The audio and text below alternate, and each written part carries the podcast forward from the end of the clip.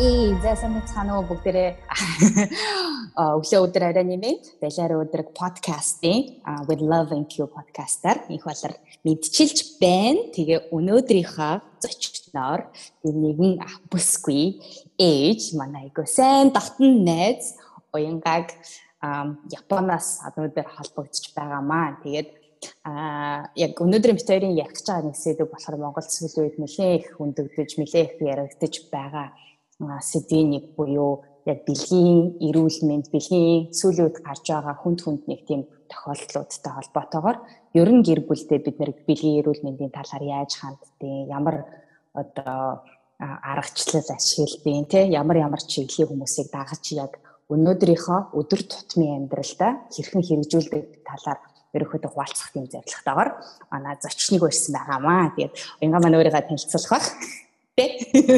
За нөгөө подкастнда урьж оролцуулж байгаад маш их баярлалаа.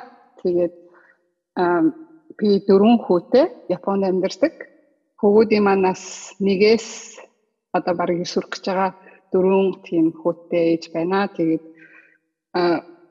ерөөсөө одоо нөгөө хүн ямар хүүстэй хүүхдүүдтэй болохоо бас тааршгүй байдагтай ээжлэн би охинтой болох гэж хүүхдүүдийн гаргасаар байгаа дөрвөн хүүтэй болсон ээж байна. Тэгээд өөрөө эмэгтэй болохоор тэрөө бас эрэгтэй хүмүүсийн ертөнц ер нь эрэгтэй хүний ертөнц маш их сонирхолтой улам их санагдаж байгаа. Тэгээд зарим тохиолдолд бас яг яаж харьцаж хандхаа мэдэхгүй тий хүүхдээ хүмүүжүүлэх явцдаа одоо тулгарч байгаа бас олон даваануудын нэг нь бас одоо оюун ухааны боловсрол, соёл хүмүүжил гээл одоо этик гээл олон юмыг зааж сурах гэж оролдож байгаа боловч бас их чаленжинг хэсэг байгаа зүйл нь яарччгүй одоо бэлгийн боловсралтай холбоотой байдаг гэж бодож байгаа. Тэгээд бусад ээжүүд маань ч гэсэн охин ч байна уу, хүүч байна уу тий өсгөөд явхад бас яг өнөөгийн нийгэмд маш их одоо би зөв хийж байгаа болов буруудж байгаа болов гэдэг зүйлс их байдаг баг. Тэгээд ямар ч байсан монголчуудын хувьд залуу ээж нар бас хоорондоо туршлага солилцож тий санаа оноогоо ингэж уралдуулах нь бас их хэрэгтэй болов гэж боддог. Аа. Яг үнэтэй яг л бид нар заримдаа бол яг яг Монгол жишээлбэл байж байх хугацаанд тэгээд бидний ингээд яг интернетд орох боломж хангалттай байгаа ч гэсэн их мэдээллүүд ихэнх ялангуяа сүүлийн мэдээллүүд дандаа нөгөө нэг англи хэлээр ч юм уу те тэгээд яг хэлгүй хүмүүст болохоор хэл одоо яг англи хэлний мэдлэггүй хүмүүст болохоор яг тэр мэдээллүүдийг авах жоохон хүнд тэгээд уянгатай битээр яг энэ подкастыг бичгээс өмнө болохоор баг 2 цаг ярьсан баг те. Тэгээд уцаар яг тухайн үед нь яриад одоо юуны талаар ярил зүгээр вэ те. А юу өгвөл тэрийг бас нэг жоохон ч гэсэндээ үндсэн хүргэх болов гэд тэгээ бодож байхад нэг уянгаа нэг хоёр номыг надаа яг тухайн үед ярьж байсан. Тэгээ тэр хоёр номноос сүлд яг чиний ингээд гэр бүлдээ ашиглаж байгаа хөвгүүд дээр ашиглаж байгаа хид хідэн аргачлалууд гарч ирж ирсэн ингээд а санагдсан. Тэгээд тэр нь болохоор нэг нь болохоор from diapers to dating билээ те нэг тийм ном байсан. Нөгөө номын сайн санахгүй. Гэтэ чи чи нэг бид нартай ингэж хуваалцаач яг яагаад тэр номнууд сонгосон те тэр ном дотор яг юу онцлог байсан болоод өнөөдөр яг аа бас тийм ач холбогдолтой байгаад байгаа юм те. Аа. Зөв зөв ерөнхийдөө яг бидний нөгөө өсөж хүмүүжсэн орчноо эргээд би санахаар би бас 80-аад оны бүтээгдэхүүн өөрөө те. Тэгэхээр яг ингээд өөрийнхөө өсөж явхдаа тий одоо бэлгийн бажистыг э, одоо туулаад гарах замд ч гэх юм уу ер нь бол яг системтэй тийм одоо боловсрал олгогдох тийм их усүр ер нь бол бид нарт байгаагүй. Яг одоо хэрхэн энд бас ач холбогдол өгч сургууль соёл те гэр бүл ээж аав нар анхаарал хандуулдгийг бас яг сайн мэдэхгүй байна. Монголд гэхдээ тухайн үед бол одоо э, миний одоо жишээ бол маш олон хүмүүсийн нийтлэг жишээ байсан болов уу гэж бодож байна. Яадаг вэ гэхээр ерөөсөө ээж аав маань ч нэг тийм айхтар нарийн ширийн анхаарах ч юм уу болгоомжлох ч юм уу эсвэл зөв зохистой ч юм уу буруу зөрөө гэж айхтар юмнууд хэлж өгдөггүй байсан.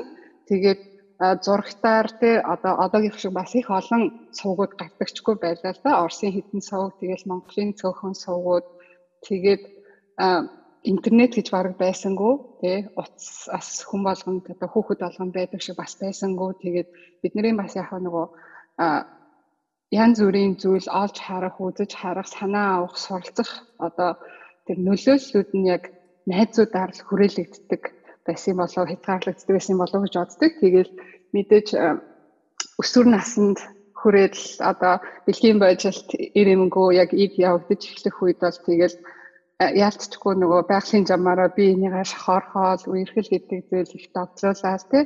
Тэгэл ангийн нэг охид хөвгүүд үерхэж эхлэхээс эхлээл бусдын ч гэсэн би нэг найз залуутай болчихсон, найз охинтой болчихсон бас их олон ийм сонирхолтой тийм мэдрэмжүүд бас бүгдэнд нь мэдрэгддэг байсан болов те тэгээ маш их асуултууд ойлгомжгүй зүйлс их байсан. Гэхдээ бид нэр хинт хандхаа мэддгөө ээж аваасаа асуух гэхээр айл гэрийн одоо хүмүүжил харилцаанаас шалтгаалаад зарим нь бол юу яриад байгаа ингээл шууд амын тагилдаг ч юм уу тий.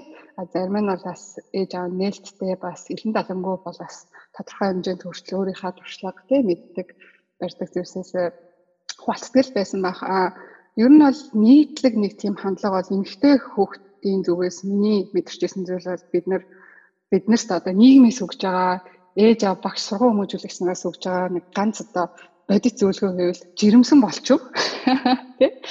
За одоо яагаачгүй одоо жирэмсэн болчвол гэдэг нэг тийм зөвлөгөөг бол баруунслахыг гол хансдаг мэдэрдэг байсан ба. Тэрнээс яагаад тэр нь одоо дэмийн ч юм уу те одоо жирэмсэн болохгүй байхын тулд юу хийж болохын ч гэдэг юм уу тиймэрхүү зүйлсүүдийг ерөөсөө цогц тийм дэс дараатай бас хүнд өвөөжтэй хүүхдэд яг тухайн өсвөр насны хүүхдийн сэтгэхүйд одоо яг тохирсон байдлаар хинч одоо өгдөггүй байсан болов уу гэж бас боддог. А хөвгүүдтэй айл бас яг юу гэж зөвлөдөг байсныг яг сайн мэдэхгүй. Би бол одоо хоёр охинтой айлын том нь.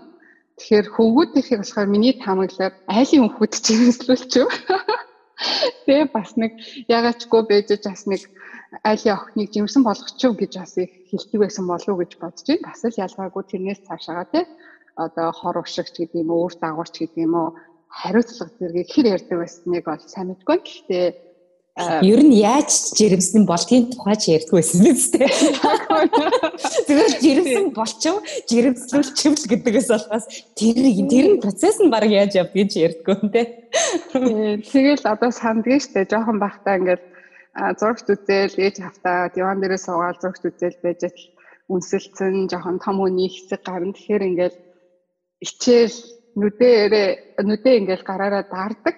Гэхдээ бас ингээд амар дотроо их сониуч зан хөдлөөл хурууныхаа засаа хараад гих мэдчлэн нэг тийм одоо томчууд маань ч тэр хүүхдүүд ч тэр ингээд нэг яг өрөөнд байгаад байгаа тэр маш одоо том сонирхолтой зүйлийг хин маань ч ингээд яг ярьдаггүй.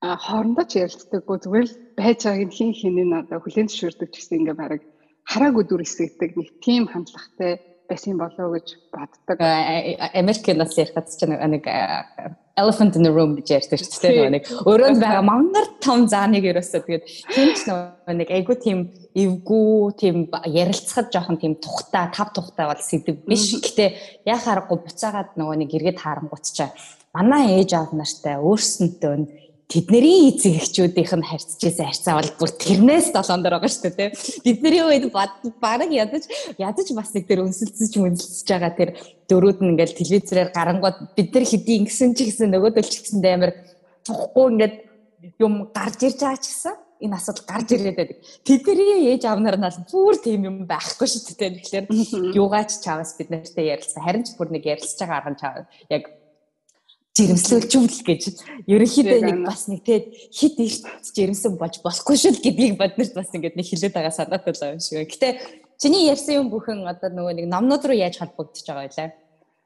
Аа тэрийг тэгээд би нөгөө өөрөө Америкт сурч оюутан байсан. Тэгээд оюутан байх хугацаанд цагийн ажил дээр одоо янз бүрийн л ажил хийж үзсэн. Тэгээд миний бас нэлээд хийжсэн одоо цагийн ажилтны нэг нь болохоор айлын хүүхдүүдийг ингээд цагаар бас хардаг тий одоо бэбиситерийн ажил хийжсэн байхгүй тэгээд одоо би эргээд харахад яг тэр зүйл маань бас өнөөдрийн би ээж болон төлөвшгöd бас аюу их нөлөө үзүүлсэн болоо гэж боддог. Яагаад тэгэхээр ерөөсө Монголын энэ нөгөө нэг одоо тийм бэлгийн боловсролын талаар огт ерөөсө ярьдгүй тэр нийгмийн бүтээгдэхүүн байж байгаа.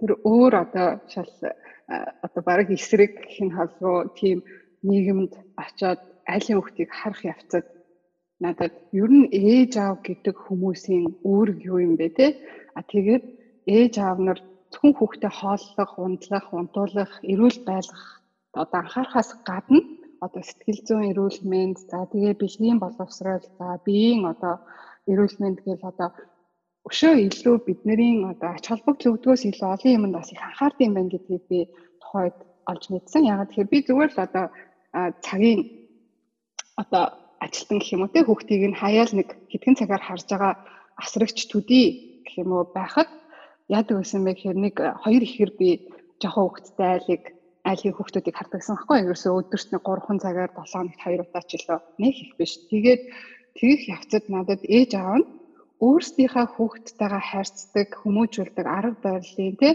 одоо талаар номыг ингээд надад өвөө чи боломжтой завтай зайтай үеэр бас энийг ингээд жоохон уншаад явал яагаад бид нөр хүүхдүүдтэйгээ ингэж харьцаад идгийг бас жоохон ойлгоод бас тэгээд нэгэн л чи бас манай хүүхдүүдтэй бас тодорхой ингээд цагийг өнгөрүүлж байгаа учраас хэрвээ одоо тий адилхан бит хоёрын энэ үзэл баримтлал тий хандж байгаа энэ хандлагыг бас дэмжиж ингээд баттгаад бас ингээд өөр нэг том хүнээс хүүхдүүд маань нэг ч гэсэн мэдрэх юм бол одоо маш гоё яана гэдэг байдлаар надад бол тулгаагүй. Гэхдээ тэгсэн тэгээд би өөрөө бас их ном унших дуртай л да. Тэгээд тэрэн дээр мэдээж одоо нэг ажил олгогч нартай одоо таалагдахын тулд тий бас дээрэс нь айгүй сонирхолтой надад хандлага санагдсан. Тэгээд би трийг нь одоо айгүй шинтэн бас сонирхож унсан. Мэдээж тухайн үед бол би хүүхдтэй болоход бэлэн биш өөрөө дөнгөж одоо 20-д насны оюутан тий тэгээд надад бол одоо гэр бүлийн хүүхэд хүмүүжлийн тэр асуудал миний одоо сонирхлыг татгууц тийм чухал одоо хэрэгцээтэй сэдв бол байгаагүй. Гэхдээ би тэрийг ингээд нөгөө ажил холбогчдынхаа одоо маш эвтэйгээр надад ингээ урайлахнаар хийсэн тэр саналыг бас нөгөө тухайн үед бол одоо ажиллаа алдчихгүй хүн тулд тий бас ажил холбож байгаа хүмүүстэй ингээд сэтгэлд нь нийтхийн тулд бас тодорхой хэмжээнд бас яг ингэж мотивацлогдож уншсан байх гэж боддог. Гэхдээ уншаад миний нүд нэгдсэн. Яагаад тэгэхээр тэрэн дээр эхний ээлжинд бол надад тийм бэлгийн боловсролын талаарх ном ном бол өгөөгүй мэдээж. Гэхдээ ингээд хүүхдтэйгээ маш төвчээртэй тий хүүхдийнхаа аясаар тусалж дэмжих байдлаар ингээ хандах талаар ингээд яхад бол надад агуу гой санагдчихсэн.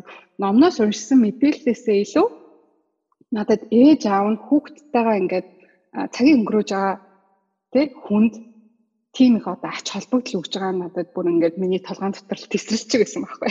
Тэгэхээр Монголд бид нэр ингээд нөгөө нэг яадаг штэ зуны амралт ч юм уу болохоор хүүхдүүдээ за эмээ өөрөө ч юм уу иши тишээ ингээд бас явуулчи одоо хүн харж өгжөлээ хин харах нь нэг сонирн биш юм шиг бас байдаг те тэгэхээр тэр бас миний айгүйх одоо нөгөө суур хүүхдүүдтэй хандах хандлагыг бас ингээд эхлүүлж өгсөн болов гэж боддог. Би тэрнээс хойш бараг 7 8 жилийн дараа өөрөө анх ээж болсон. Гэхдээ тэр сэтгэгдэл тэндээс ингээд үлгэж авсан юм надтай одоо хүртэл байдаг. Тэгээд бэлгийн боловсролтой холбоотой зүйлийг болохоор би яг нэг Америк тахтаас их анзаарсан. Тэгээд ингээ 10 жилийн боловсролт нь sex education гэдэг те яг ингээ хөтөлбөртэй хичээлүүд ордог. Тэгээд 3 настай хүүхэд за 7 настай хүүхэд Тэгэл өшөө томроод одоо өсвөр насны бэлгийн проектанд явдаад хэлсэн хүүхдүүдэд ингээд нас насанд нь тохирсон тий. За чиний бие гэдэг нэртэй номноос эхлээд ингээд ерөөсөө хүүхдийг биеийн эд эрхтнүүдтэй ингээд ямар ч одоо англиар shame гэдэг ичгүүр тийм нэг санаа зовнил табу гэлгүүгээр ингээд нас насанд нь тохирсон байдлаар ном тохимол тий сургууль хүмүүжлэгч нар ингээд яриад танилцуулаад явчдсан байх. Тэгээ сэдвт нь ингээд нөгөө нэг одоо warm up гэдэг чинь тий баг багаар ингээд жоохон дасгас хийгээд ингээд энийг тийм айгаад чихүүцээ цугтаагаад ахаар зүйл бишээ гэдгийг маш юм одоо зугуухнаар эснээс хэлдэм байх гэдгийг би анзаарсан. Тэгээд би агүй илүү өөрөө сонирхоод одоо би ийм мэдээллүүд юу юм гэхэд хизээ олж мэдсэн бэ гэж бодохоор яг үнэндээ 10 жилийн тий биолог, анатоми хичээл дээр яг л тэр сэдвийн одоо хичээл орох үед нэг хичэнгөөрөн уншаал хичэнгөөрөн даалгавраа хийгээл тэгэл бусд нь бол дандаа сурч одоо зурагт телевизтэй эсвэл сонир сэтгүүлээс харсан өнгөц зүйлс эсвэл найз нөхдийнхөө хооронд жигжиг гэд зүгээр одоо биенийхээ найз банд найз охин гэдэг сэдв дотор л эргэлдэж ирснийг олж харж байгаа байхгүй. Тэгэл үнэхээр дутууд үлмэг те бас айгүй цэгцгүй хэрвээ би маш одоо буруу найз нөхдийн хүрээлэлтэй ч гэдэг юм одоо манайхны хэллэг төртөө үгсэд ч нэг жоохон буруу замаар орсон ч юм уу те тиймэрхүү найзуудын хүрээлэлт байсан бол миний ч гэсэн одоо бэлгийн боловсрол аль тийшээгээ хазаагаад өнөөдөр би хаана байх басныг бас хэлж мэдэхгүй гэж би батсан. Яагаад тэгэхээр их их мэдээллийн их сурвалж маань тэднэр байсан болж таарж байгаа байхгүй юу. Тэгэхээр хөвгүүдээ би ингээд 1 2 настай байхаас эхлээд ер нь би өөрөө хамгийн түрүүнд catch up хийж одоо тий дутуугаа нөхөж бас ойлгож одоо зарим нэгэн кодлогдсон ч гэх юм уу суудсан нэг юм одоо ихтгэл үнэмшлүүдээ шалгах хэрэгтэй юм байна. Зөв үү буруу юу те ийм хаагдмал зүйл байх нь хэр одоо хэрэгтэй ингээд те. Тэгээд а тэгээд суралцаад ингээд нэг байгаа энэ юмнуудаас ингээд номын дуу сонсоод хэм уншаад тэрийгэ бас хөвгүүдтэй би ингээд чадлаараа ээжийн зүгээс бас өгч чадхаа өгстэй байна л гэж юу н өөрөө их сонирхож ухаж гисэн. Тэгээд мэдээж нэг номноос дараагийн ном руу дамжин эсвэл нэг хүний одоо ихтгэлийг ч юм уу хуваалцсан зүйлийг сонсохороо нэг юм сонсохороо тэрийг нь тэгээд цааш нь ухаа санахдаг ч юм уу. Тэгэж авсаар байгаа л яг одоо тоог нь хэлж мэдэхгүй ч гэсэн ерөнхийдөө бэлгийн амьдрал гэх юм уу тий бэлгийн боловсрал гэдэг зүйлийг бол одоо том хөө маань 8 гаруй настай 9 болох гэж байна. Тэгэхээр ер нь бол барыг 8 жил байн гулаараад уншаагүй ч гэсэн ер нь бол тиймэрхүү сэдв юм гарч ирэх бүр арай өөр өнцгөөс нь тий далааттай энэ миний хүүд хөвгүүдэд тий яаж тусч болох вэ? Би энийг ээж хүний хувьд яаж боловсруулад бас ахыг аваад гихин хийгээд бас нэмээд Монгол калчертайгаа яаж одоо ингэж авцалдуулж болох вэ гэж аягүй их тэгж бодож суух дуртай. Тэгэхээр зөвөр ер нь одоо ингээд яг багцлаад харангуут саяны ярианаас ч нэг хэд хэдэн зүйлүүд ингээд анзаарэгдэж байна та. Тэгээд бүр эхнээс нь харах юм бол нэлж байгаа юм зарим нэгэн тохиолдолд бид нар эрүүл мэнд гэдэг асуудлыг бид нэр эцэг эхчүүдийн хувьд ялангуяа Монголын нийгэмд бид нар юу гэж хардаг вэ гэхээр яг өсгөхгүй хоолундтай байна. Тэгээд эрүүл байлгана гэж чи түрүүн хэлсэн шүү дээ. Гэхдээ эрүүл байлгана гэдгийг өвтөхгүй л байх өнцгөөс нь ярьдаг. Өвдүүлчихгүй, ханиад хүрчихгүй, яачихгүй л гэсэн тийм биеийн тэр эрүүл мэнд талаас нь тэгэл тийм нөгөө махан биений өнцгөөс тий тэр талаас нь хараад байдаг. Гэтэл бид нар өнөөдөр яхахгүй өнөөдрийн нийгэм бидний ялангуяа одооний өсөж байгаа хүүхдүүдийг эрүүл мэнд гэдэг утгыг юмыг бол цогц утгаар нь тэ түрүүний хэлсэн сэтгэл зүйн эрүүл мэнд, бэлгийн эрүүл мэнд гэдэг зүйлүүдийг хамруулж харах одоо цаг нь бүр болцсон бодохгүй бол аа тэгээд түрүүний бас нөгөө нэг танаа гэр бүлийн нөгөө хүүхд хардаг байсан гэр бүлийн хувьд ном өгсөн номнуудыг нь ярингуут тэгээд бодогдож байгаа яах аргагүй ямар ч хүн гэр бүлд чинь ямарваа нэгэн байдлаар хүүхдүүд чинь харьцаж байгаа тохиолдолд чамаг тэр номнуудыг унших гэсэн болохоор нэг тийм тууштай тогтвортой эцэг эхчүүд нь яаж хүмүүжүүлж гин бусад хүмүүс ч гэсэндээ тэр гэр бүлийн юуруу гэр бүл рүү орж ирж байгаа бол тэр арга барилуудтай танилцсан байх хэвээр. Тэгээд хүүхдүүд ч гэсэндээ нэг тийм тууштай юмыг харах те боломжийг нь үүсгэж байгаа гэж харагдаж байна л да. Тэгээд аа тэгээд а буцаагаад бас нөгөө нэг sex education буюу бэлгийн боловсролын талаар яг сургуульд заадаг аргачлал нь гэхээр яг нас насны онцлогт нь тааруулаад тэгээд хоёлаа ч гэсэндээ дээр ярьж байсан шүү дээ чи яг хүүхдтэй болохоор яг ингээд зааж өгдөг яг энэ хэсэг нь болохоор тийм нэршилтэй байдгаа нүд гэдэг шиг яг тэр нэршил гэдэгтэй адилхан. Нас насных нь хувьд тэрийг нь маш ойлгомжтой байдлаар нь баг багаар эн чинь тэгээд яриад ярилцахад нэг тийм кичих зүйл биш ээ байдаг зүйл ярилцах ёстой юм доо нэг тэгээд хамгийн сүүлийн бас айгүй сонирхолтой санагдчихж байгаа зүйл нь юу юм санагдсан зүйл нь юу юм гэхээр би өөрөө тийм нийгэмд тийм ойлголтуудтай өнөөдөр бэлгийн боловсролын ойлголтууд маань тийм а дутуу тийм жоохон ингээд бүрхэг тэ зарим нэгэн зүйлүүд нь болно болохгүй гэж нөө хар цагаан болгоод тавьсан. Тэгэхээр чи өөрийнхөө хувьд тэрийгэ зөв ойлгох ойлголттой болоод буцаагаад хүүхдүүдтэй тэрийг заах хэмжээнд очино гэдэг тэр сэдв айгу таалагдлаа л да. Бид нар өөрснөө боловсрж ээж, бид нар өөрснөө ойлголтуудтай болж ээж, бид нар айгу тийм бас neutral буюу тий тийм нөгөө нэг хит туйлширсан үзэл бодолгүй болоод болж ээж нөх хүүхдүүдтэй бас нэг айгүй зөв ойлголтод өгөх гэдэг юм шүү дээ. Тэгээд ерөнхийдөө бол яг ялангуяа өнөөдрийн нийгэмд бид нар харангуут хүүхдүүд маань яг түрүүн хэлсэн гар утсан дээр телевизээр юм болгоно ютубер тэгэл хэдий хүүхдийн фильтр хаасан ч гэсэндээ тэр цаана бас айгүй эвгүй эвгүй нууц нууцлаг мэдээлэлтэй юмнууд байгаад байгаа шүү дээ хоёлаа бас өмнө ярьжсэн. Тэгэхээр тэр нэг харагдаад байдаг, үзэгдээд байдаг, мэдрэгдээд байдаг нэг тийм том ингээд юм байгаад байгаа хэрнээ аль аль талаасаа тэр ичихгүй байх юмыг яаж одоо бий болохгүй. Тэгээд яг миний хариулсан үг чи айгу ингээд задлаад эргүүлээд надад ч гэсэн тодруулж асууж байгаад баярлалаа. Яг одоо жишээ нь би нэг жишээ айгу их татаж ярих туртай л та. Одоо ингээд жишээ нь манай Монголын нийгэмд ингээд за жишээ нэг 17 8 за 20 хүрсэн ч гэсэн яг вэ 20 настай нэг залуу одоо жишээ нь аимшигтай санаанд оромгүй муухай одоо тий хүчингийн хэрэгүүллээ гээл сенсацлаа шууглаа гэж бодъё тий. За магадгүй өөрөөсөө нэлээд жоохон ч юм уу тий хамаатныхаа ч юм уу таньдаг найзынхаа дүүх ч юм уу одоо мэдхгүй нэг одоо санаанд оромгүй тий муухай үйлдэл хийлээ гэж бодоход бид нийгмээрээ яаж хандж ийнэ гэхээр ямар амар адуус вэ? Юу вэ? Ста бараг л цаазал шоронд хий бараг одоо бэлэг хэрэгтнийг нь тасал их нь холбоо те. Маш их өөртөө юм тийм хэрсгий одоо хариу үйлдэлийг хүзүүлдэг. А тэгээ би мэдээж тэр хүнийг өмөрч хэлж байгаа биш. Бас ямиг ингээ айгу наана цаануудаа хүлээж аваасай гэж бодчих. Өгүүлжлүүлээд сонсоорой.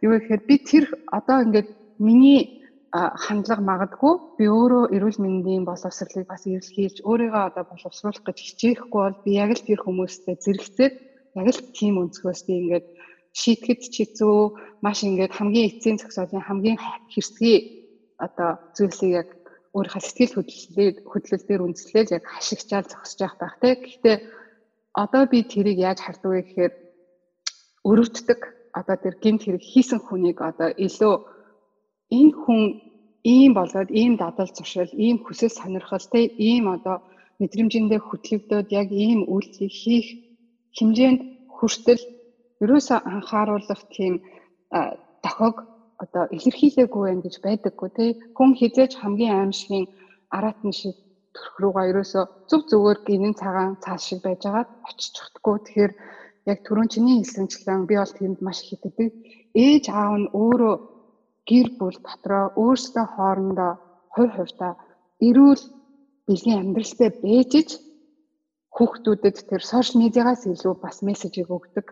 Тэгэхээр бид нэр ингээд асуудал гарахаар гадны нөлөө рүү ерөөсөө дандаа ингээд буруугаа өгөөд иж бас болохгүй. Тодорхой хэмжээнд хариуцлага өөрөөд би ингээд тэгвэл хүүхдүүдэд зөв залж, зөв боловсруулж, зөв мэдээлэл өгөх гэж хэр их одоо хичээл зүтгэл гаргасан мөлий. А би энэ талаар өөрөө огт ярьж байгаагүй бүх тэр мэдээлэл авах одоо үүрэг хариуцлагыг гадны энэ тентхийн одоо тохиолдлын YouTube сувг ч юм уу те одоо энэ интернетийн хязгааргүй орчин ч юм уу эсвэл найз нөхдийнх нь нөлөөнд ингээд би орхисон бол бас ээж аавын тодорхой хэмжээний хариуцлага байгаа.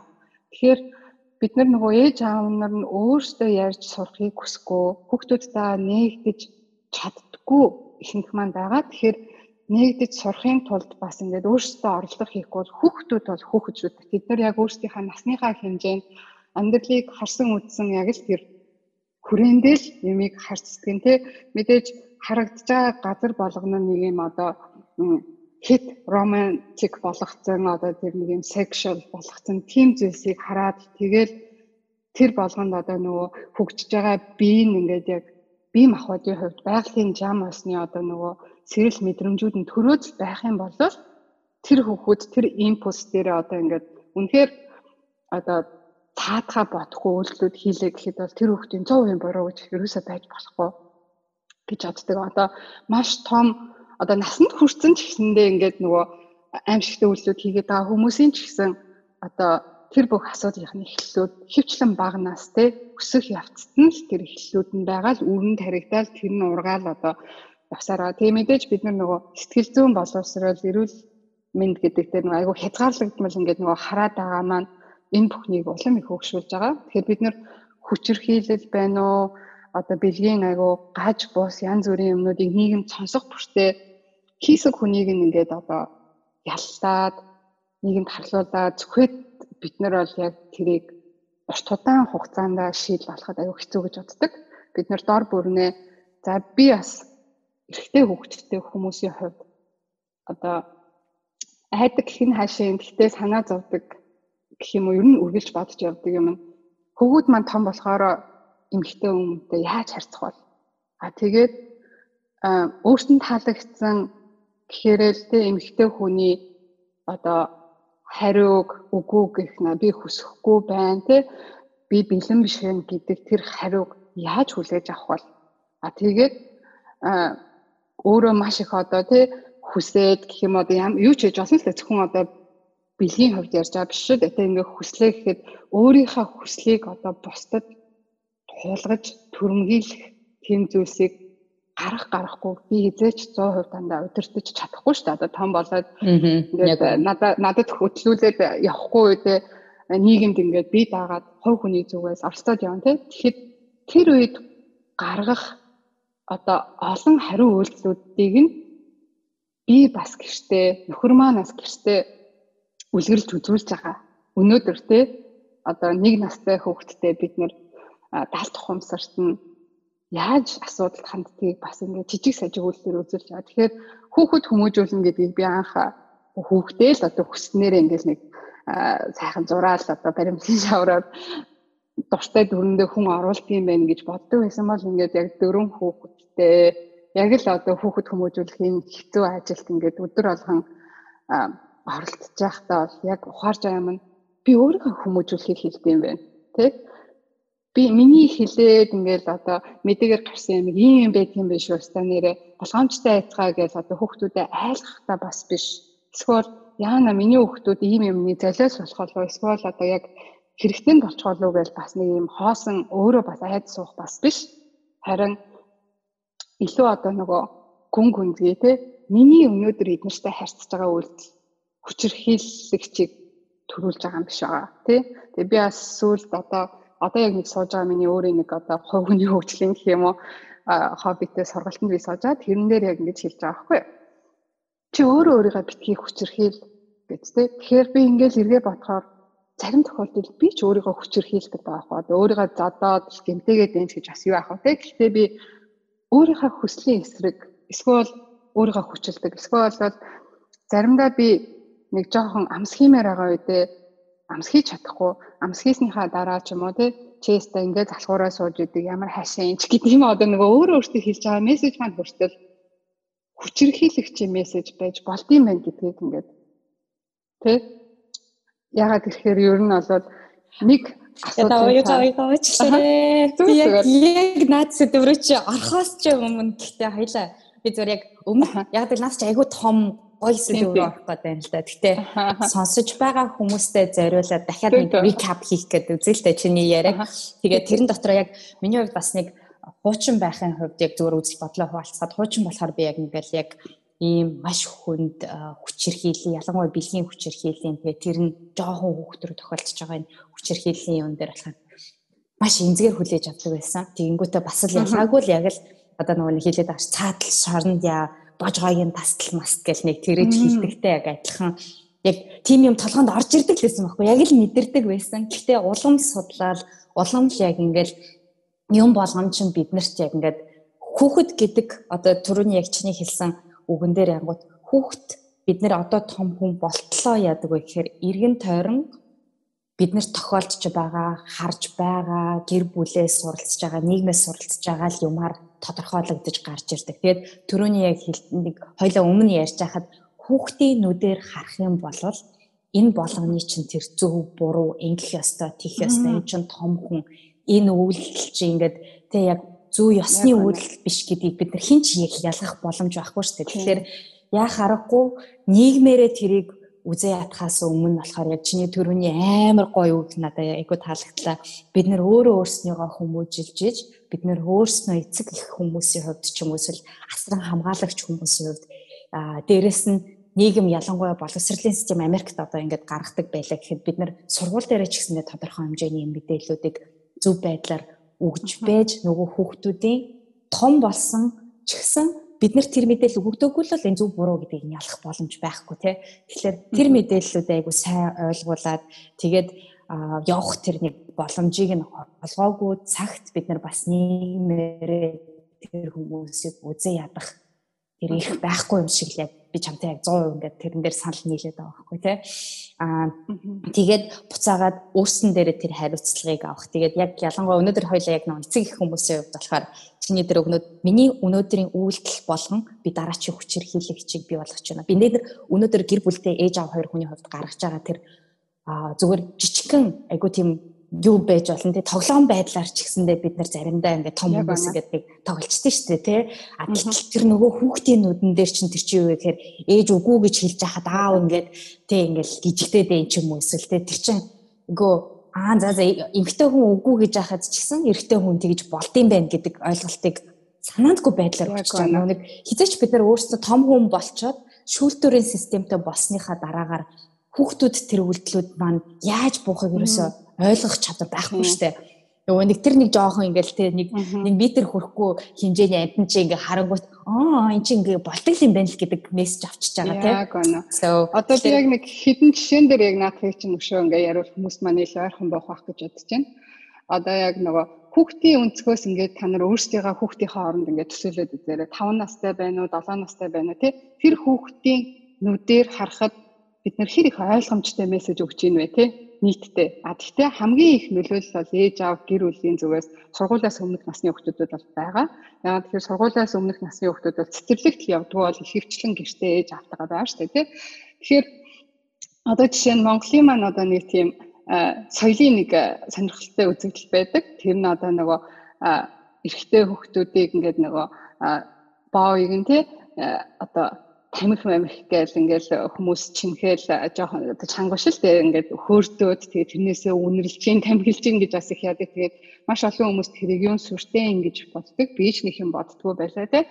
Гэхдээ эрэгтэй хүүхэдтэй болоод яг би яг хүмүүс бас аягүй тэгдээл л за ингээд гадаадаас ингээд нэг гадаадын шал өөр орчин нөхцөлийн ингээд нэг сүртэй сүртэй нэртэй ном сонин уншчаал тэрийгээрээ одоо их мэдэм хийрээл ингээд Монголынхаа соёлыг ингээд янз бүрээр хилээд ингэж бас харах гэдэг хүмүүс байдаг би бас төрүүлээд хэлжээ. Ерөөсөө одоо муулж өөлж байгаа өнцгөөс хэлж байгаа биш. Бас айгүй бодолцож үзэх хэрэгтэй зүйл юм байна гэж боддог. Яа тэгэхээр бид нар ингээд яг тийм ямар хүүхд насны хүүхдүүдтэй бид нар яг тийм үйлдэлүүдээ хийгээд идэг вэ гэхээр хөвчлэн 2 3 нас ч юм уу тэрнээс жоохон ч юм уу те тэгээд ингээд өөрийнхөө санаа бодлыг одоо чөлөөтэй илэрхийлж сураагүй насны жоохон хэлд орсон ороогүй хүүхдүүдийнхээ ингээ хөртөд тэгээд идэг.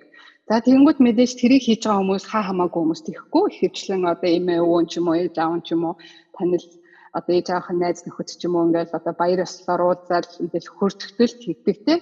Тэгэхээр тэр маань юу хэлээд байна вэ гэхээр за ингээд том хүмүүс энийг ингээд айгүй инээд хөөртөгөөр ингээд одоо те хошин хошин ингээд нэг ихдүүтэй байдлаар ингээд баясч ирээд ингээд яг тэр хүний хувийн одоо ер нь бол гадны хүн халтахта болгоомжтой зөвшөөрөл авч одоо хүрх ёстой хэсэгт нь одоо ингээ маш багаас нь бид нэр ингээд нөгөө нэг зүгээр штэ хүн ингээд инээж хөхрөөд нөгөө тэр хурж байгаа хүндээ тааламжтай гой санагдаад одоо гой гэдэг нөгөө одоо муухай утгаараа биш л дээ ингээд айгүй илдүүрхэд тэ соёлын нэг хэсэг хэсэг гэдэг тэр шалтгаанаар тгийг хурж тэр хүүхэд юу гэж болох вэ? Өө ингээд ээж аав маань хүмүүсийг ингээд тэ өөрсдийнх нь нүдэн дээр ингээд хурж байхад бол байдгийгөө энэ бол ерөөсө том хүмүүс хүсвэл бас ингээд хүрээл хурдж иж болдог зүйл гэл ингээд маш багт нь ингээд нэг юм далд хумсарсан нэг юм бас сууж яхахыг үүсэхгүй тий тэрийг бас хэр олон удаа давтж гин хэр ингэж дахин дахин хийж гин.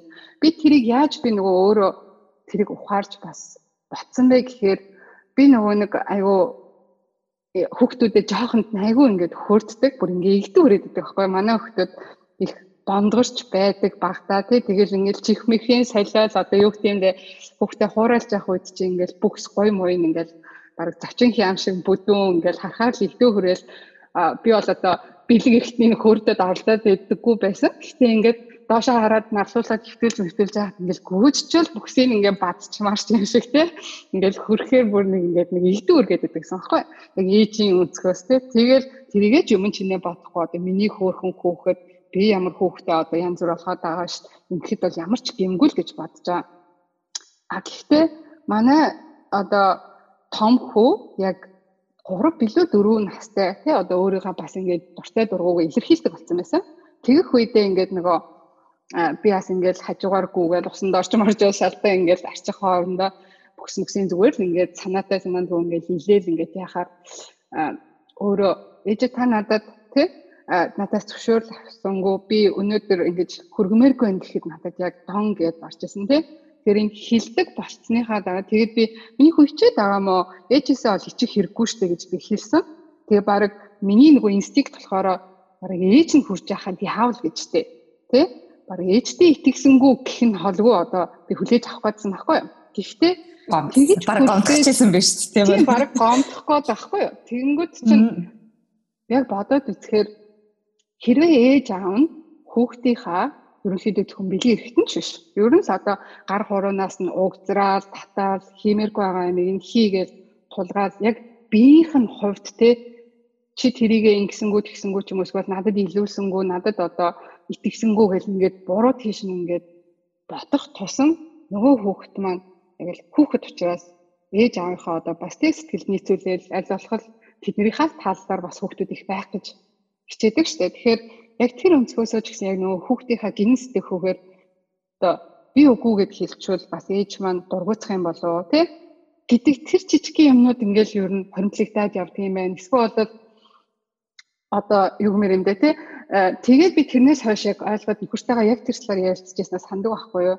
Хараа хоёулаа бас тий? Хүүхдтэй угаахта усанд оруулаад угаахтай хүртэл за одоо ээж нь одоо боо боксыг ингээд цавндаа цах угаагаатхыг тий гэж хэлж байгаад би хүрдэг.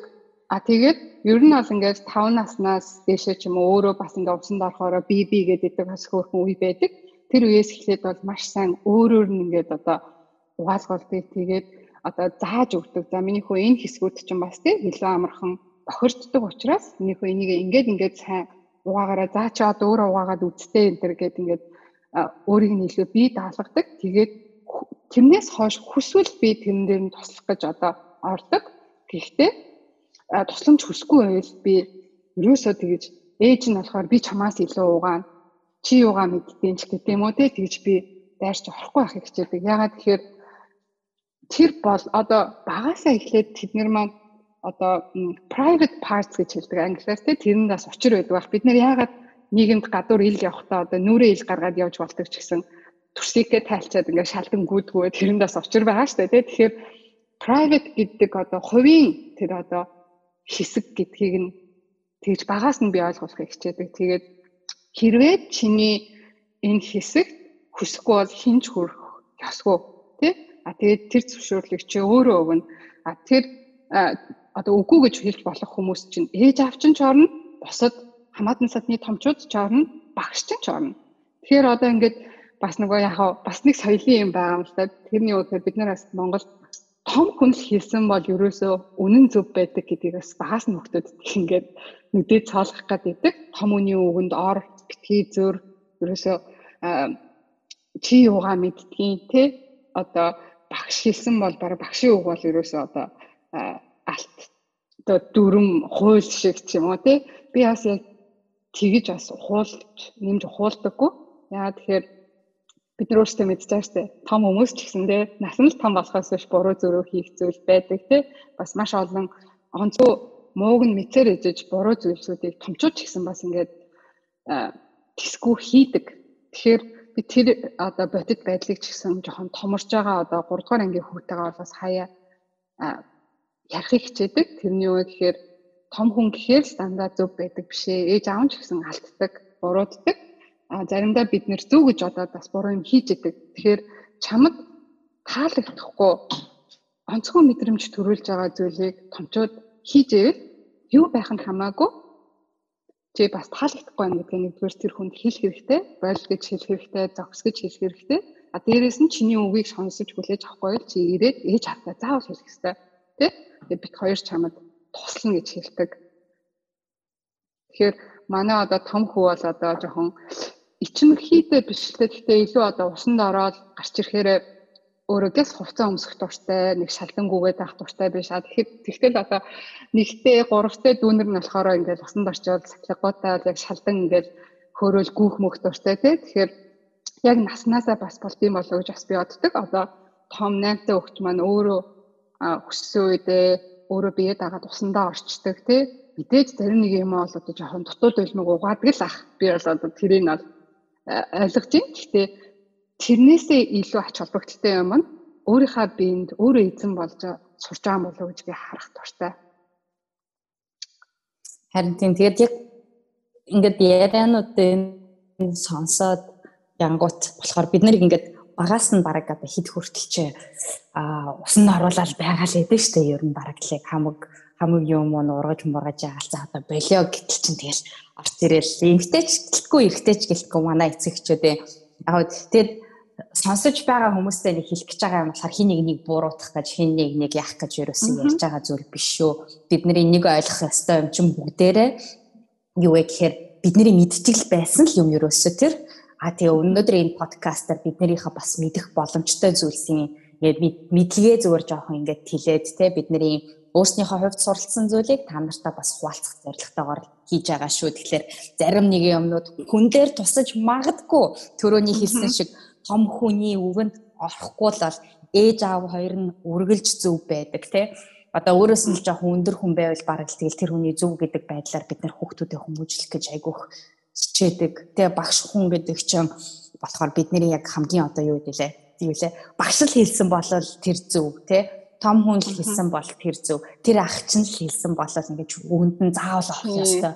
Хүмүүстэй том хүнтэй ялангуяа хоёлаа нөгөө нэг бас дээр ярьжсэн шүү дээ нөгөө нэг хүмүүс орж ирэх юм бол том хүн орж ирэх юм бол заавал мэндэл тэр хүнтэй яар гэж айгуу шахдаг.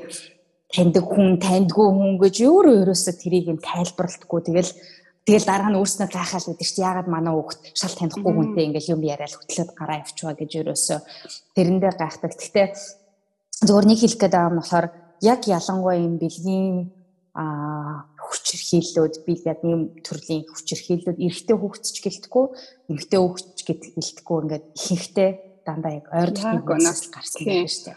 Тэгэхээр манай Монголд одоо судалгаа нь гэхээр одоо олон жилийн та үзүүлэлт байдгийг сайн мэдэхгүй байна те.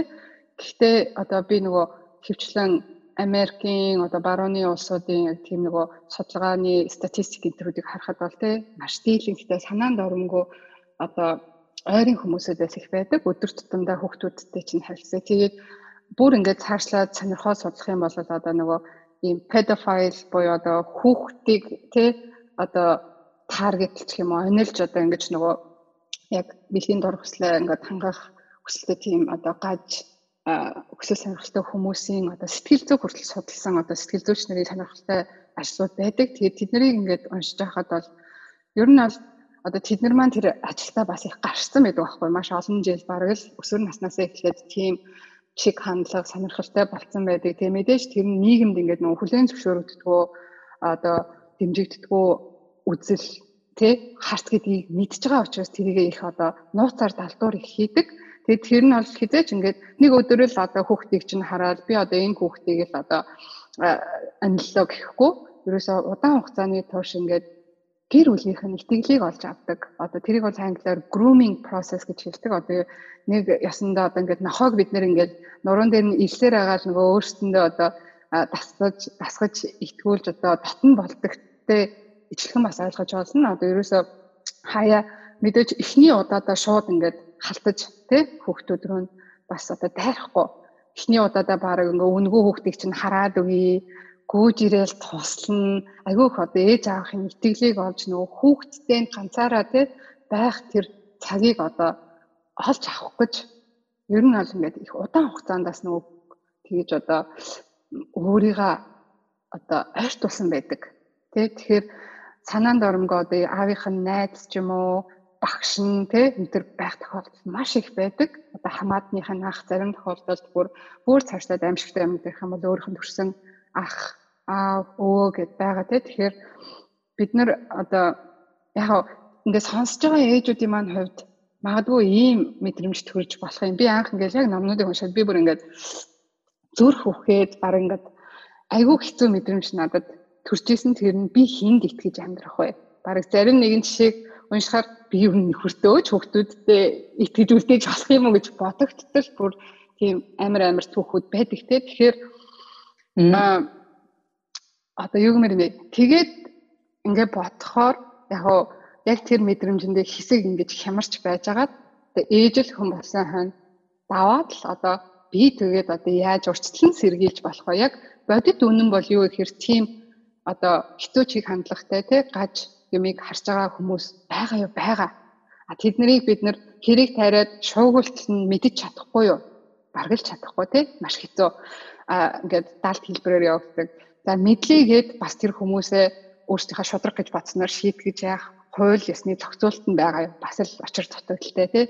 Тэгэхээр бидний хийж одоох бидний контролд байгаа одоо хяналтанд байгаа хамгийн том зэгсэг гэх юм уу тий хамгаалж болох зүйл бол өөртөө эрүүл бэлгийн боловсролын харц үзэл бодолтой болж аль болох төлөвшөх. Тэгээд тэрийгэ боломжоор багаас нь хүүхдүүдтэй одоо суулгах. Тэрийг одоо би ингээд ярихаар хүмүүс ингээд огт хэцүү өөрөө сурж байгаагүй сэдвэр ингээд яаж би хүүхдүүдтэй зааж өгөх юм бэ гэдээ одоо ингээд их одоо сүрдмээр мэдрэмж бас төрөх бах тий айх хэрэггүй маш багаас эхэлж болно. Ерөнхийдөө миний одоо тэр санал болгосон тэр from diapers to dating гэдэг ном байна тий одоо орчуулах юм бол жихнээс эхлээд болзоо хүртэл гэдэг нэр байна одоо нэгшлээ. Яг ингээ уншаад идэх юм бол одоо бид нар хүүхдүүдтэйгээ хизээ хамгийн их цуг амьдэрд юм бэ гэхээр юу 18 20 нас хүртэл байдаг юм байлээ. За их сургуульд яваад за Монголын нөхцөлд бол цуг амьдрээд иж болно. Гэтэл ер нь тэгэл 20 гараад ихэнх нь гэр бүл зохиогоод тусдаа гарах ёстой дээ тий. Тэгэхээр биднэрт 20 жилийн л хугацаа өсрөөл 20 жилийн хугацаа хүүхдүүдтэйгээ байна. Тэгэхээр яг ингээд одоо нөгөө хүнтэй суух гал 16 7 8 настай яг үүрнээсээ ингээд нисээ явах гэж байгаа үед нь бид нэр гинт бөмбөгдөөдөө л оройтчих байхгүй юу. Өө чи одоо нөгөө хүүхэд жирэмслүүлүү гэж хэлдэг үг чи нөгөө үр дүнгүй байгаагийн шалтгаан тэр ах тий.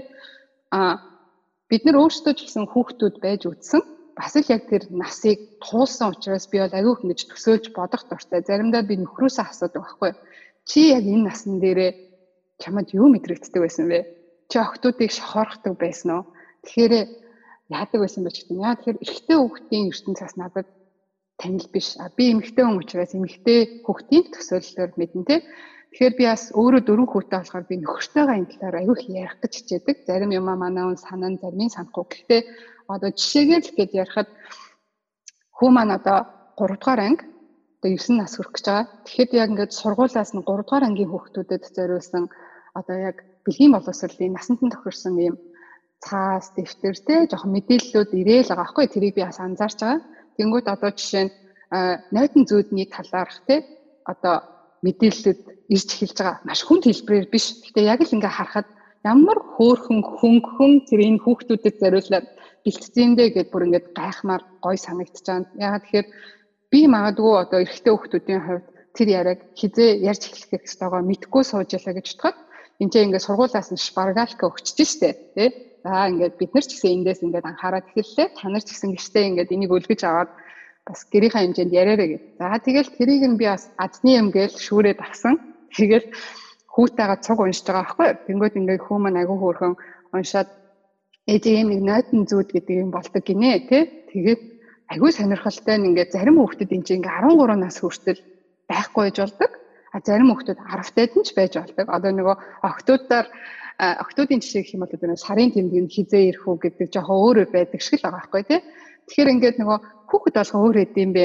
Гэхдээ энэ жишээн дээр ингээд бичснээр нэг нь ингээ 13 настайда ингээд болохт нь ээж аав ч юм уу хин ч ярьж өгч байгаагүй болохоор болохт нь ингээд бүр гайхаад ичээд яана гэд тэгээд одоо тэр орны давуу дотор хувцсан хувцаа одоо ингээ хаашаа хийхээ мэдэхгүй ингээд бүр ичээд санаа зовсон гэж бичсэн байна. Тэгсэн чинь нөгөөдх нь хэдий 10 настай байсан ч гэсэн бас ингээ өмнөөс ингээд начиг ингээ жоохон эрт уншаад сонссон байсан учраас юу болоод байгааг нь ойлгоод тэгээд одоо ээжтэй очиод бүгдийн нарийн ярих яриаггүй ч гэсэн ээжээ миний орны даваг угаагаад өгөөч гэд хэлсэн те. Тэгэхдээ ээж нь ч гэсэн мэдсэн байсан болохоор одоо ингээд туслаад нэг тэрэндээ сүр бадраагаад хүүхдээ хичээ зоогоол байсан юм байхгүй. Ерөөсөө нэг одоо хүүхдийн шүд унаад ургадаг гэдэг шиг л ерөөсөө процесс болоод байгаа байхгүй тийм. Тэгэхээр бид нар нөгөө одоо бие физиологийн хувьд байгалийн зам ёсны тэр үзэгдлүүдийг л бид нэг юм ичгүүртэй нууг нуух өстэй ярьж болдгоо сэдв шиг л табу болгож тагилж болохгүй гэдгийг л би одоо хэлэх гээд байгаа байхгүй. Тэгэхээр одоо жишээ нь тэрнээс үүдээд манай гэрт ингээд өөр өөр өдрүүдэд те нөхөр бит хоёрын хооронд тэрний талаар яриа болж байгаа. За хүү бит хоёр бас тэрүүхэн тэндээ авчирсан таазын жоохон ингээд ярилцчихсан. За тэгээд би бас нөхөртөө те чи бас хүүтэйгээ энэ талаар хөнгөн өөрийнхөө зүгээс Тэ бас юмаа ингээд хуваалцуул бас цаатганд чинь илүү автаж гэсэн итгээд өшөө дараа дараагийн юм дээр нэгтгэх нь тустай одоо өрийг суулгах шүү гэж бас хэлдэг. Тэгээд мэдээж Монгол эрэгтэй хүмүүсийн хувьд бол энэ бол бүр маш одоо шинэлэг зүйл юм шиг санагддаг. Тэгээд маань нөхөр нэрээ тгийг тэгээ бас зарим тохиолдолд те сэдвээсээ шалтгаалаад яна хөө маань яг энийг ингээ асуугаад ирвэл би нэр юу гэж ярих вүлээ гэж бодоод яг хариултахгүй байгаагаа бас мэддэг те. Тэгэхээр бас аль аль нь ингээд одоо маш мундаг зөв хариулттай үргэлж суух та гол нь биш гэж би боддог. Гол нь нөгөө харилцан яриа үүсгээд магадгүй нөгөө түрүү хэлсэлчлэн нөхөр бит хоёрын нөгөө бэлгийн боловсрал цэгцтэй авагдж байгаагүй учраас зарим үед бит хоёрын мэдлэг үнэхээр гологдно. Тэгэхээр хүүхдээ асуух үед өө ээж аавынх нь үед яг ингэж чамд зааж байгаа шиг гоё задгүй байсан юм аа. Ийм гоё олон зурагтай те тайлбарлалцсан номч байдаггүй байлаа. Тэгэхээр ээж аав ч гэсэн ингээд суралцмаар байгаа болохоор чиний асуусан зүйлийг хоёр ч гэсэн жоохон ном сонин сэтгүүлээс үзчихэд нэгэд гой бүгдөө яридхүү гэдэг ч юм уу те тэгжэл хандахыг хичээж байгаа. Great. Хила.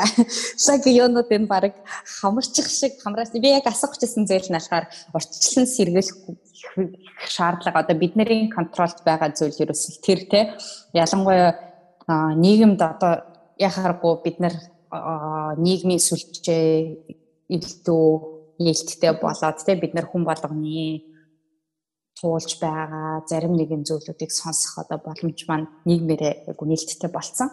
Тэгээд тийм болохоор жоохон байсан жагаа л яг ийм хүнд хүнд тохиолдлууд бол илрээл байгаа тийм ер нь бол одоо улам л ингээл илүү их сайн сонсогдоод байгаа. Тэгэхээр яг ингээл сонсонгууд сонгуут ингээл тэр кейсүүдийг сонсонгууд амар чих үтсэн ингээл те нөрөөнийг ингээл хүсс гарч байгаа ч гэсэн. Яг л түрүүний хэлсэн шиг анхандаа болохоор надад юу гэж бодогдчихсэн бэ гэхээр би одоо яах ёстой юм бэ те? Яг ийм нийгэмд одоо тэгвэл бид нэр хөөхтэй өсгөж байгаа бол яах яах вэ гэхээр би нэг сүүл манай сэтгэл зүйчтэйгээ ярьж байхдаа хэлсэн аахгүй.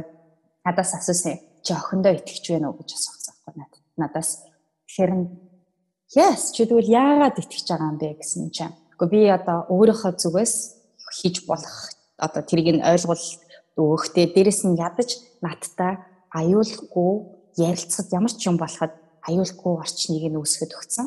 Тэгээд өөрийнх нь хувьд тэрнийг тааламжгүй, тохиромжгүй тийм сонин зүйл болох юм бол ээж чигээл надад орж ирээд ярина.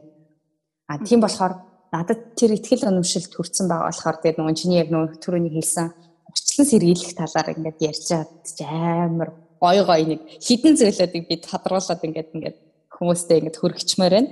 Нэгдүгээр талахаар яг тэр насан дээр эцэг эхчүүд маань насан хамгаалагч нар маань өөрснөө ямар байсан үргэлж санах хэрэгтэй. Бидний тухайн үед нь ямар мэдрэмж авдаг байлаа те. Өнөөдрийн тэгвэл тухайн үед нээж аваараас нь жишээлбэл те 12 настай ингээл дөнгөж биений өмнө хэрж байгаа хүүхэд охин хүүхэд байлаа гэж бодъё л та. Тэнгүүт ингээл тэр чин докторж байгаагүй ирж орно. Яа тэнгүүт нь орж иргүүт хайшин жимсэн болцсон юм уу гэж ингээл тэгдэж штэ манайхан чаа. Тэгэл тэр бол ингээд шууд ингээд насан туршсан тэр хүүхдийг ингээд бүр ингээд юу яах? Аа. Одоо тэ тэр ингээд ойлголтыг айгүй ингээд сөргөөр хүлээж хэмжээнд бидний өгч байгаа үсгэж байгаа хгүй. Тэгэхээр таад маань эцэгчүүд нь өөрсдөө би 10 настайдаа ямар байлаа, би 9 настайдаа ямар байлаа тий. Тэгэнгүүт нь тэр тэр юмнуудыг айгүй их нэгдүгээр санах хэрэгтэй байх. Хоёрдугаар гэх юм бол яг байглаасаа жам ёсны байх л ёстой зүйлүүдийн нэг тий. Энд чинь тэгээ бид нэр ингээд гажуудуулаад өөрчлөлт авах юм юу ч байхгүй. Тэгэхээр тэрэндээ ярилцах нээлттэй аюулгүй орчныг бий болгох ихтгэлцэл хоорондоо үүсгэх те аав түрүү хэлсэн шүү дээ төвшин нөхөр нь нөхөр шүү одоо аав нь ингээд хүүхдтэйгээ ингээд ярихад энийг нь амар сониуч байдлаар хүлээж чад аа за за чи тэгвэл юу гэж бодож чинь тэгвэл аав нь болохоор ингэжсэн ингээд тэр дараа нь ингээд ярих орчтыг нь бий болгож байгаа. Дээрэс нь бид нар өөрсдөө мэдхгүй байгаа ч гэсэн тэрийгэ мэдэх гэж оролдог одоо мэдж байгаа юм шиг дүр эсэх гэж оролдохын оронд ээ тэ би ч гэсэндээ сайн мэдэхгүй байна. Надад ч гэсэндээ ойлголттой байхгүй байна. Эсвэл хамтдаа хойлоо судлаад үзвэл яасан ч юм уу те. Эсвэл буцаагаад яг чиний түрүүний хэлсэн шиг ээж аав нь ингээд яриад хараад судлаад хоёр ингээд яг ном ялангуяа тэр нөө нэг тэгээ зүгээр интернетээс bro bro science биш те.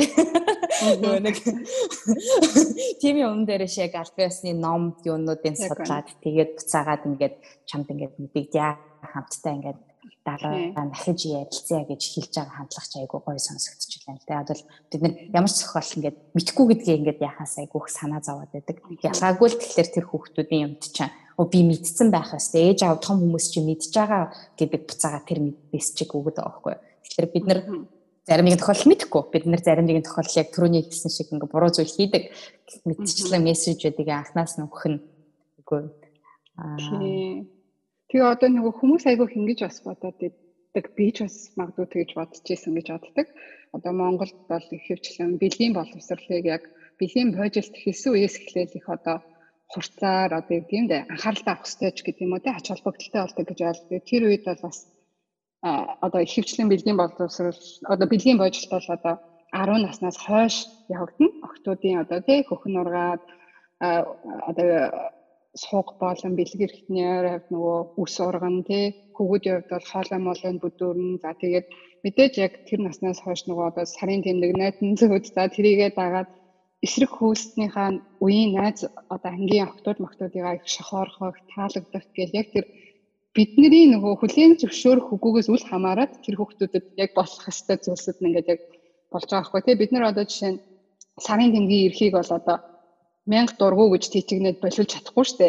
Мөн цэвэршилтийн насан болсон бол цэвэршгүй гэдээ уурлаад байж асуулахгүй те гэжлэн байхгүй. Тэгэхээр бид нар яг энэ болоод байгаа процессүүдэд уул нь бол бид нар ингээд юу ч мэдхгүй гэж бас хандах нь айгүй учир дутагдaltaй бид нар нөгөө өөртөө яг тэр замыг бүгд туулсан. Яг хаа тухайн үед бид нэр маш хаагдмал ярьж чаддгүй хинээс асуухаа мэддгүү тэг харж үзсэн үлгэр жишээнүүд нь зурагт юм уу зарим тохиолдолд порн ч юм уу эсвэл эротик сэтгүүл ч юм уу тиймэрхүү зүйлсүүд байсан байгаа гэдэг. Тэгэхээр тэд нар маань одоо хэр эрүүл их усрүүд байсан болоо гэдгээ бодоод тэгээд ямар ч одоо гадаад мундаг ном уншиж бас өөрийгөө зөв одоо юу гэмдэ хандлагатай болгоно гэж бас битгий өрөөсгөл бодоорой. Яагаад тэгэхээр тэгчгээр нөгөө хүмүүс маань би хэлгүй болохоор хідээч би хүүхдээ зөв тэгж чадахгүй юм байна, зөв юм өгч чадахгүй юм байна гэд ингээд шантарах гэдэг байхгүй юу? Аа би одоо хэлэх гээд байна. Та тухайн үед юу мэдэрдэг байсан? Тэгэхээр хүүхдүүд чинь тэр ойролцоо насан дээр яг л тэр зүйлсүүдийг хэлэхгүй ч гэсэн дотроо мэдрээд явна. Тэрийг үүсэхгүй тулд одоо тэрийг ярихын тулд бэлгийн боловсрал бүр баг хэлт ороогүй үес эхэлдэг гэдгийг л би айгүй хэлмээр авах. Тэрийг би номноос ойлгож авсан. Би одоо мундагтаа мэдээд хэлээд байгаа юм биш шүү. Би ч гэсэн одоо мэдхгүй байсныхаа сурж авснаа хуваалцж байна. Тэгэхээр за одоо За тэгвэл хилд ороогүй хөвгтдөд тэгвэл ямар бэлгийн боловсрал өгөх юм бэ? Гэрийн одоо хэмжээнд гэж асууж болно тийм. Тэгэх юм бол бид нар хүүхдүүдтэй ингээд хилд оруулахын тулд одоо бодит зүйлсүүдийг хуруугаараа заагаад үг зааж өгдөг. Тэ? За энэ бол алим энэ бол чиний хөөрхөн нүд ч гэдэг юм ингээд нүд нүд гээл одоо үг зааж өгөөл тэгээл хилд орох үедээ хүүхдүүд маань хөөрхөн ам хамар чих гар гээл одоо яг нөгөө ил байгаа хэсгүүдээ маш сайн ингээд нэрлээд ялгаа сурчдаг А тэгтээ бид нэр одоо бөөстэй одоо хошнох ч гэх юм уу эсвэл бэлэг эрэхтэн боо гэдэг зүйлсүүдийг ингээд шуухаа ч юм уу ингээд одоо зарим тохиолдолд бүр дурдахчгүй ингээд яг шийдэг баадгал одоо хэсэг гэдэг шиг ингээд орхигдуулаад нэг бол их л заваан байдаг ч юм уу эсвэл ерөөсөө энэ нэг далталцдаг болохоор ч тэр ерөөсөө нэг ач холбогдолгүй юм шиг ингээд нөгөө хандаад байдаг. Тэгээд ээж нарын зүгээс бол одоо бага насны хүүхдтэйгээ хамгийн ойрхон хамгийн их бэлгийн боловсролыг багаас нь өгдөг хүмүүс гэдгийг би одоо нэг айгүй энгийн жишээгээр хэлье те. Жохон байх тусмаа бид нэр живхийг нь сольдог. Өдрийн хэд сольдог үлээ. Өдрийн хэд те одоо боо бүксийг нь арчиж цэвэр зарим тохиолдолд угааж усанд оруулж байгаа лээ те. Хувцсыг сольж байгаа. Тэгэхээр би тэр болгондоо жоохон жоохон ингээ хүндэтгэлтэй л би хандаад бас дээрэс нь одоо би өөрийнхөө төрөмгийлж тэр хэсгүүдэд нь одоо хүрэх байдлаар тий оролдох байдлыг өшөө оролцохгүй байхыг л их өөрөө хичээдэг гэсэн. Яг үгүй гэхээр за ээж нь чиний чихийг сольж гин. Тэгээ солиод үгүй гой цэвэрхэн чих өмсүүлээд үгүй. Хоёлаа нэшэр бөксөө очиж угаая тий ээж нь боовыг нь гой ингээ угаагаа цэвэрлээд үгүй.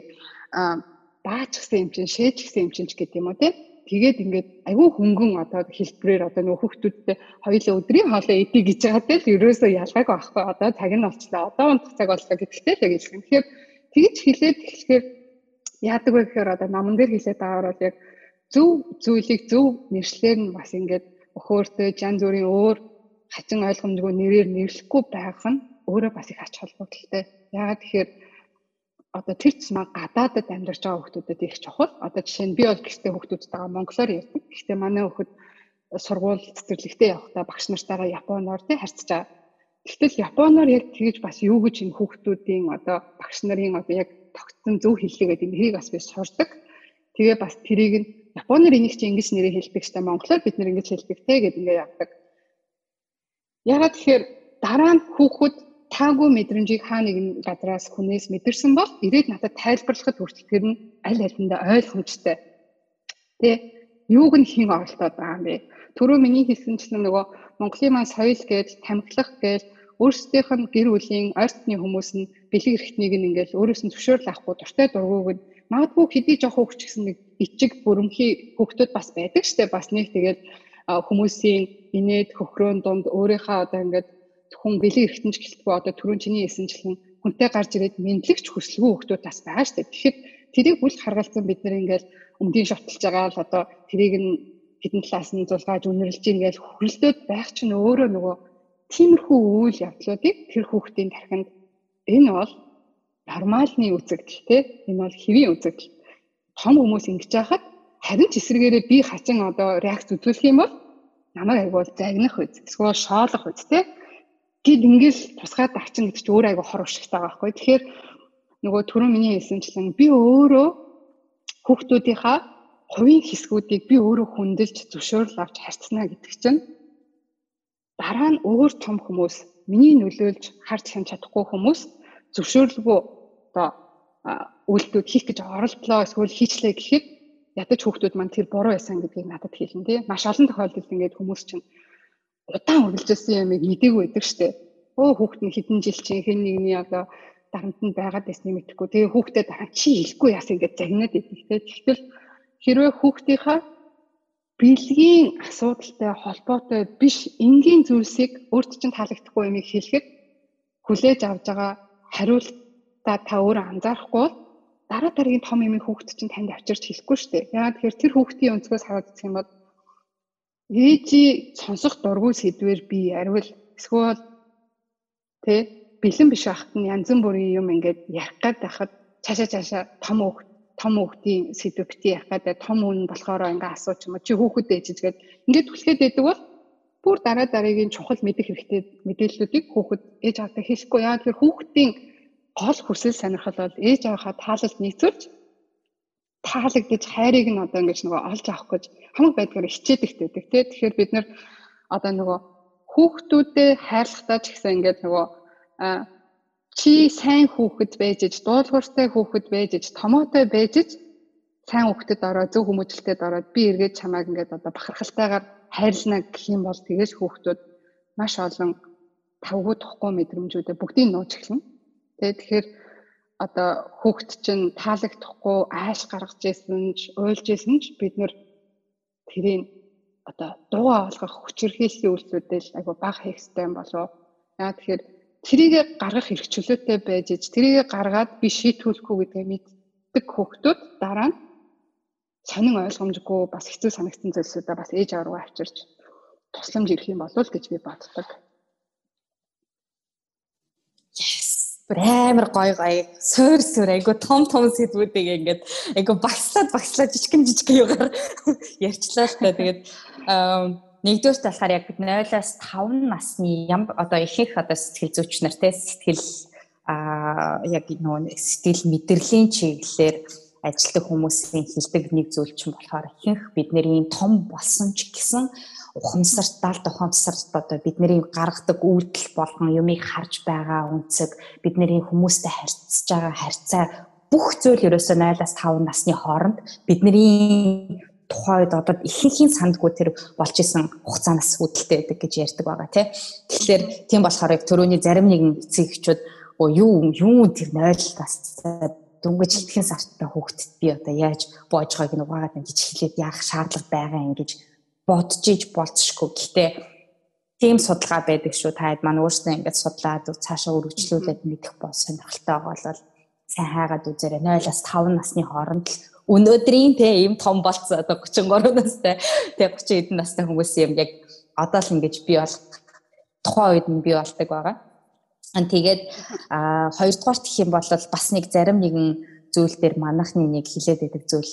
А тэгээд соёл заншил бид нар Монголоо тэгвэл алдах ёстой юм. Чи Монголын бидний те хийдэг одоо угаасаа багасаа өссөн бид нар ингээд тэр номадик юм дотор байдаг энэ заншил. Тэгэхээр яг юм гинт одоо тэрийг өөрчлөх юм уу гэж а ярьж болцсохгүй гэхдээ яа харахгүй тухайн үеийн нийгэм буюу өнөөдрийн бидний хүүхдүүдийн нийгмийн сүлжээгээр авж байгаа мэдээллүүд бид нар зөвхөн хүүхдүүд гэлтгүй том хүмүүсийн ч гэсэндээ тэр авч байгаа а суур мэдээллүүд нь эргэн тойрноо харж байгаа зүйл нь болохоор шал өөр байдлаар шал өөр байдлаар бүтцээтэй бүтцээр бий болоод байгаа. Тэгэхээр дөнгөж 3 4 настай хүүхэдтэй бэлгийн харилцаанд орж байгаа тийм хүмүүсийн юг хүртэл харангуут яа харахгүй бид нар соёл заншил гэж одоо тэрийг нэгдүгээр тавих уу? А зарим нэгэн бидний өнөөдрийн нийгмийн болон тэр хэрэгцээнд таарахгүй байгаа юмнуудыг асуултын тэмдэг асууж эхлэхгүй гэдэг нэг тийм сонголтын дээрээ бид нар дахиж нэг харах хэрэгтэй л ах гэж бодож байна те а тэгээд соёлын талаар заагаад яг түрүүний хэлсэн. Sure, of course.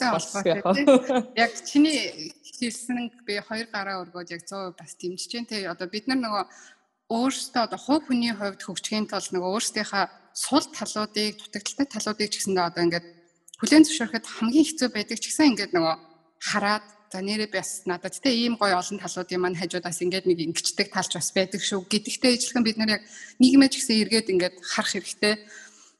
Мэдээж Монголын одоо соёл маш гайхалтай үнэтэй те өвөд зөндөө байгаа. Одоо жишээ нь э, саяхан би нөгөө идрэгийн нөгөө нэг постноос хараад уншижсэн санаж байна. Одоо жишээ нь ямар ч тохиолдолд монгол хүн гэдэг бол одоо ээж аав асрамжийн газар авч хайчдгүү те. Тэр бол бас бидний юугаарч үнэшгүй бас нэг тийм биднийг одоо бусдаас ялгаруулдаг нэг том юм гэж яг тэр бол үнэн. Яг тэрнтэй адилхан биднэрт гайхалтай бахархмаар ингээ хадгалаад уламжлуулаад өглөөлөд явах зөндөө зүйлс байгаатай адилхан бид нар бас төгс хүмүүс биш гэдгээ бас хүлээн зөвшөөрөө бид нарт бас дутагдaltaй зүйлсүүд байгаа. Мэдээж зарим нь үнэхээр өөрчлөх боломжгүй бидний одоо хяналтаас давсан хитэрсэн томцсон зүйлсүүд байгаа ч гэсэн бас хяналтын дотор зөндөө юм байгаа.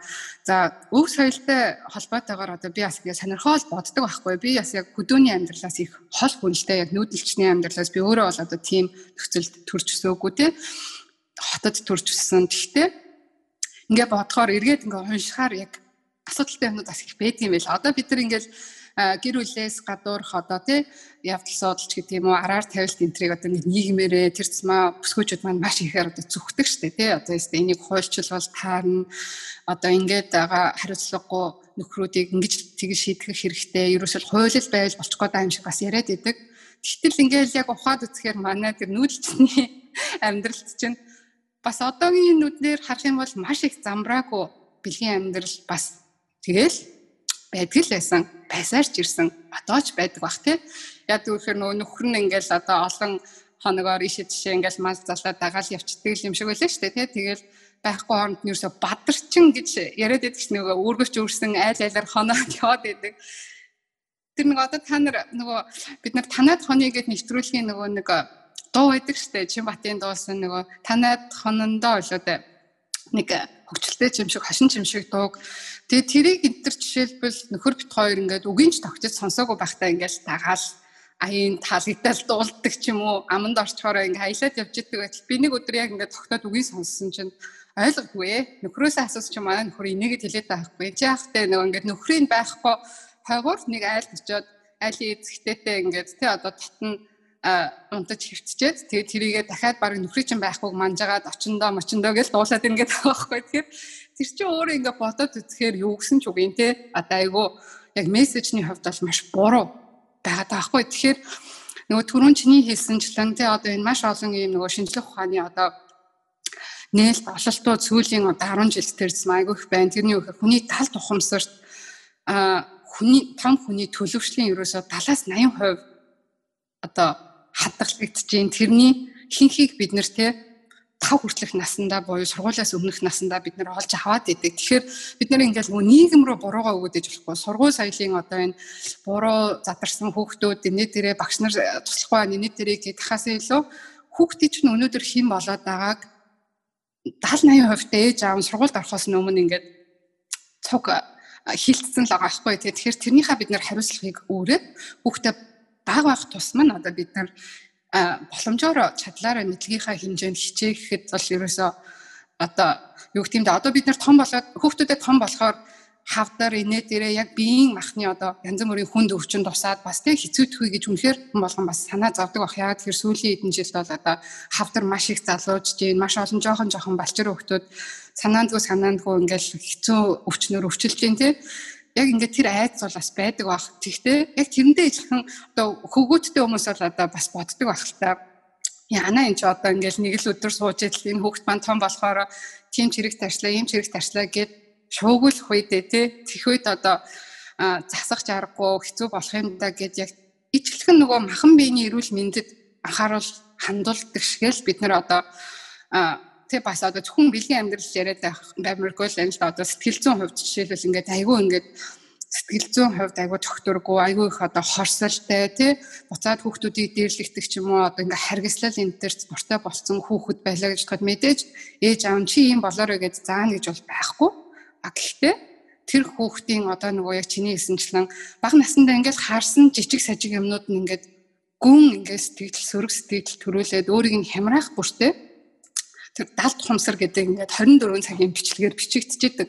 Бүр ямар сайнда хүүхэд унтж байхад одоо харанхууд жишээлбэл ээж аав нь хажууд нь те эрүүл бус бэлгийн амьдралтай байлаа гэж бодоход тэр хүүхэд ухамсартайгаар сэрүүн бүгдийг хараад ингээд өө хингэдэм бэ гэд хараагүй ч гэсэн Тэр далд ухамсар бол ерөөсөн унтардаггүй. Бүгдийг ингээд нэг бичлэг шиг ингээд эргүүлээ биччихийдэг тий. Тэгэхээр нөгөө түрүү миний хэлсэнчлэн ээж аав нь өөрөө эрүүл бэлгийн амьдралтай биш байвал бидний нийгэмд эрүүл одоо тийм бэлгийн боловсралтай хүүхдүүд төрөх боломж маш бага. Баггүй юу. Тэгэхээр одоо бид нар мэдж байгаа шүү дээ ямар олон аауд маань порнод донтсон байгаа лээ а өөртөө бол ингээл одоо хүн хараагүй үеэр л одоо үзэл унтраажин л гэж бодож байгаа тийм тэгтэл тэр компьютерийг өөрийг нь ажилдаа явсан хаагуур нь одоо хэдэн насны хүүхэд насаагаад үзээд бас унтрааж яхахыг бид нар мэдэхгүй. А Монголын нөхцөлд бол би тэгж боддог байхгүй юу одоо бусад хөгжилтэй улсуудтай харьцуулахад Монголд байгаа одоо залуу ээж аав нар ер нь эмээ өвөө одоо тийм томчуудын маань бидний даалгавар бүр илүү их. Яагаад тэгэхээр бид нарт системтэйгээр ингээд сургуулаас үзүүлж байгаа дэмжлэг алга бодлого алгах тий бас дээрэс нь одоо энэ олон сошиал медиа болон энэ одоо нөгөө нэг entertainment-ийн энэ одоо их усрүүд маань өөрсдөө тэгж нөгөө ямиг ингээд parental control гэдэг шиг эцэг эхийн ингээд нөгөө хяналтыг тавих тэр одоо зүйлсүүд нь бас их учир дутагдaltaй. Одоо жишээ нь Японд гэхэд ерөөсөө маш оройн цагаар л тэр том хүнд зориулсан нэвтрүүлгүүд, кино минонууд гарч идэг. Би хизээч 9 цагаас өмнө те элдв янзын кино мино гарч яхахыг харж байгаагүй.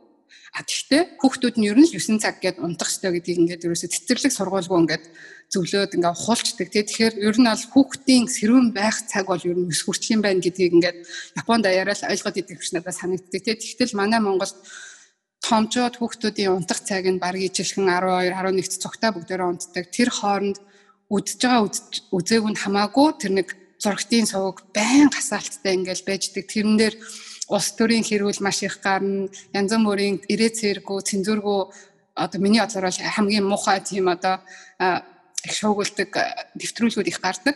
Тэгэл айгүй одоо нөгөө нэг рейтингээр нь ингэж нөгөө хязгаарлаагүй томчуудад зориулсан тийм одоо кино минонууд ч гэсэн янз бүрийн цагаар гарч байгаа харагддаг байхгүй. Тэгэхээр тийм хяналт одоо бодлогын тушаанд бүх юмнууд нь ингээд зэгцрээгүй усад бид нар бүрч хүүхдүүдийнхаа тэр талт ухамсарыг те ер нь ухамсар тэр төлөвшлийг илүү бүр хичээж хамгаалж илүү одоо ажил бид нар хоёр давхар гурван дахин одоо илүү ажил хийх хэрэгтэй болт юм болов уу гэж боддог. Жишээ нь би бол хүүхдүүдтэй зурагт үзүүлэхдээ маш одоо контентийг би өөрөө үзэж байгаад сонгодог. Тэ ямар хүүхэлтэй үзээд аа за а тэрнээс ингээ зүгээр л нэг зурагтыг нэг бэкграунд одоо тийм нойз шиг ингээ асаачаал тэнцээ ингээл нэг манай гэр бүлийн нэг гишүүн шиг ингээл жав жав гээл байдаггүй. Одоо манай Монголд бол сонгуульд өгөхөд ирэхээр ямар муухай ирээ зэрэггүй одоо хувийн дайралтууд доромжлолууд тийм янз бүрийн юмнууд болдог гэлээ тэгэхээр хүүхдүүдтэй магадгүй бага насны хүүхдүүдтэй ягаад Facebook аккаунт нээж өгөөд идэм бэ ч гэдэг юм аа тийм а нээсэн бол хинтээ найз байгааг нь бас хинаарай өөрөө бас найз олооройч гэдэг юм уу те ингээд ямар нэгэн ямиг нээж өгчл байгаа бол ээж аавын оролцоо өгшөө яг тэр хэрээр ихсэх ёстой юм болоо гэж үздэг. Эсэргээр ингээд хааны юу гэж яваад байгааг нь мэдэхгүй хинтээ юу яриад яваад байгааг нь бүрч мэдэхгүй те. Тэгэхээр хүүхдээ дараа нь чи худлаа яриад надаас нуугаад гэд ингээд зэмлээд авч өөрөө тэгвэл худлаа ярих болсонд нь мөн танд итгэхгүй байгаад таны оролцоо бүр 50-с илүү хувьтай байгаа штэ гэдгийг л ойлгох хэрэгтэй бах тий. Тэгэхээр хүүхдээ өөртөө ихтгэлтэй хэцүү үедээ ингээд сандарсан ч гэсэн одоо жишээлбэл охин нь жирэмсэн болоод сандраад айж сандарсан үедээ танд хэлэхгүй абортонд орчдөг байвал ямар аимшигтай вэ тий. Тэгэхээр одоо буруу алдсан байж болно. Тэгж алддаг зөндөөч хүмүүс аа штэ. Гэхдээ тэрийг ээж аавын зүгээс бид нар ямар хариу үйлдэл үзүүлэх хэрэгтэй. Би одоо жишээл ингээл ном унших бүртээ хэрвээ ийм ямиг манай дөрөв хүүхдийн нэг нь одоо тий туулаад надад ирээд хэлэхэд би юу н ямар хариул үзүүлж нүүр мөр маань яаж хувирах бол гэж би аюух төсөөлд яг тэр миний одоо Монгол соёл дээрээ тулгуурсан реакц бол аюу хачаачин гарч ирэх гэдэг байхгүй баг. Яа нээж бүр өстө намайг алсан гэж бодсоор тий. Тэгэхээр би тэгж биш. Одоо хүүхдээ би өөрөө одоо өөрөө би хүүхдийнхаа байр суурьнд өөрийгөө тавьж үзээд хэрвээ би энэ хүүхд байсан бол энэ мэдээд байгаа ээжтэй төхөж чод хэлэхэд надаас ямар их зориг шаардах вэ? Яаж их айж байгаа бол миний реакцийг юу гэж төсөөлж байгаа бол тэ тэгээд хэрвээ амираар төсөөлжсэн бол би харин санаанд ормгүй байдлаар би хайрлж ойлгож хандаад тэр нэг айцыг ингээд жоохон жоохон нурааж ижил би дараа дараагийн өшөө том юмн дээр би итгэлийг олж байгаа гэж боддог байхгүй. Харин тийм ээ. Тэгээд яг төрөний яг энэ яг чиний саяны ярьсан юмнуудынх нь нийлбэр болон төрөнд яг хэлжсэн хэсгийнх нь яг нийлбэр нь юу вэ гэхээр бид нар хүүхд гэлтгүү бид нар хувь хүмүүс хүн болгон өөрснөө юу хүсдэг вэ гэхээр хүмүүс хайрлагдах хайрлахыг хүсдэг яг эцсийн дүндээ харах юм бол тий тэгээ буцаад хүүхдүүдэд маань тэр а хэрэгцээ нь бүр биднээс илүү 10 дахин одоо 100 дахин 1000 дахин илүү их байгаа. Тэнгүүд хамгийн ойрхон хүмүүс нь юу вэ гэхээр яа харахгүй эцэг эхчүүд нь асран хамгаалагч нар нь байдаг. Бид нэр итгэдэг хүмүүстэй тэр хүмүүсээс хайр нэхийг хүсч байдаг. Тэгэхээр яа харахгүй эцэг их бидний хувьд нэг айгу том хийж болох өнөөдрийн бид нар яг ярьж байгаа бүх юмнуудыг нийлүүлээд тэр бэлгийн боловсрал дээрч тэр сэтгэл зүйн боловсролээр эрүүл мэнд талаасаа юу хийх боломжтой вэ гэхээр яг саяны түрүүн үний хэлсэн үгнүүдийг чинь дахиж хэлмээр байна л да.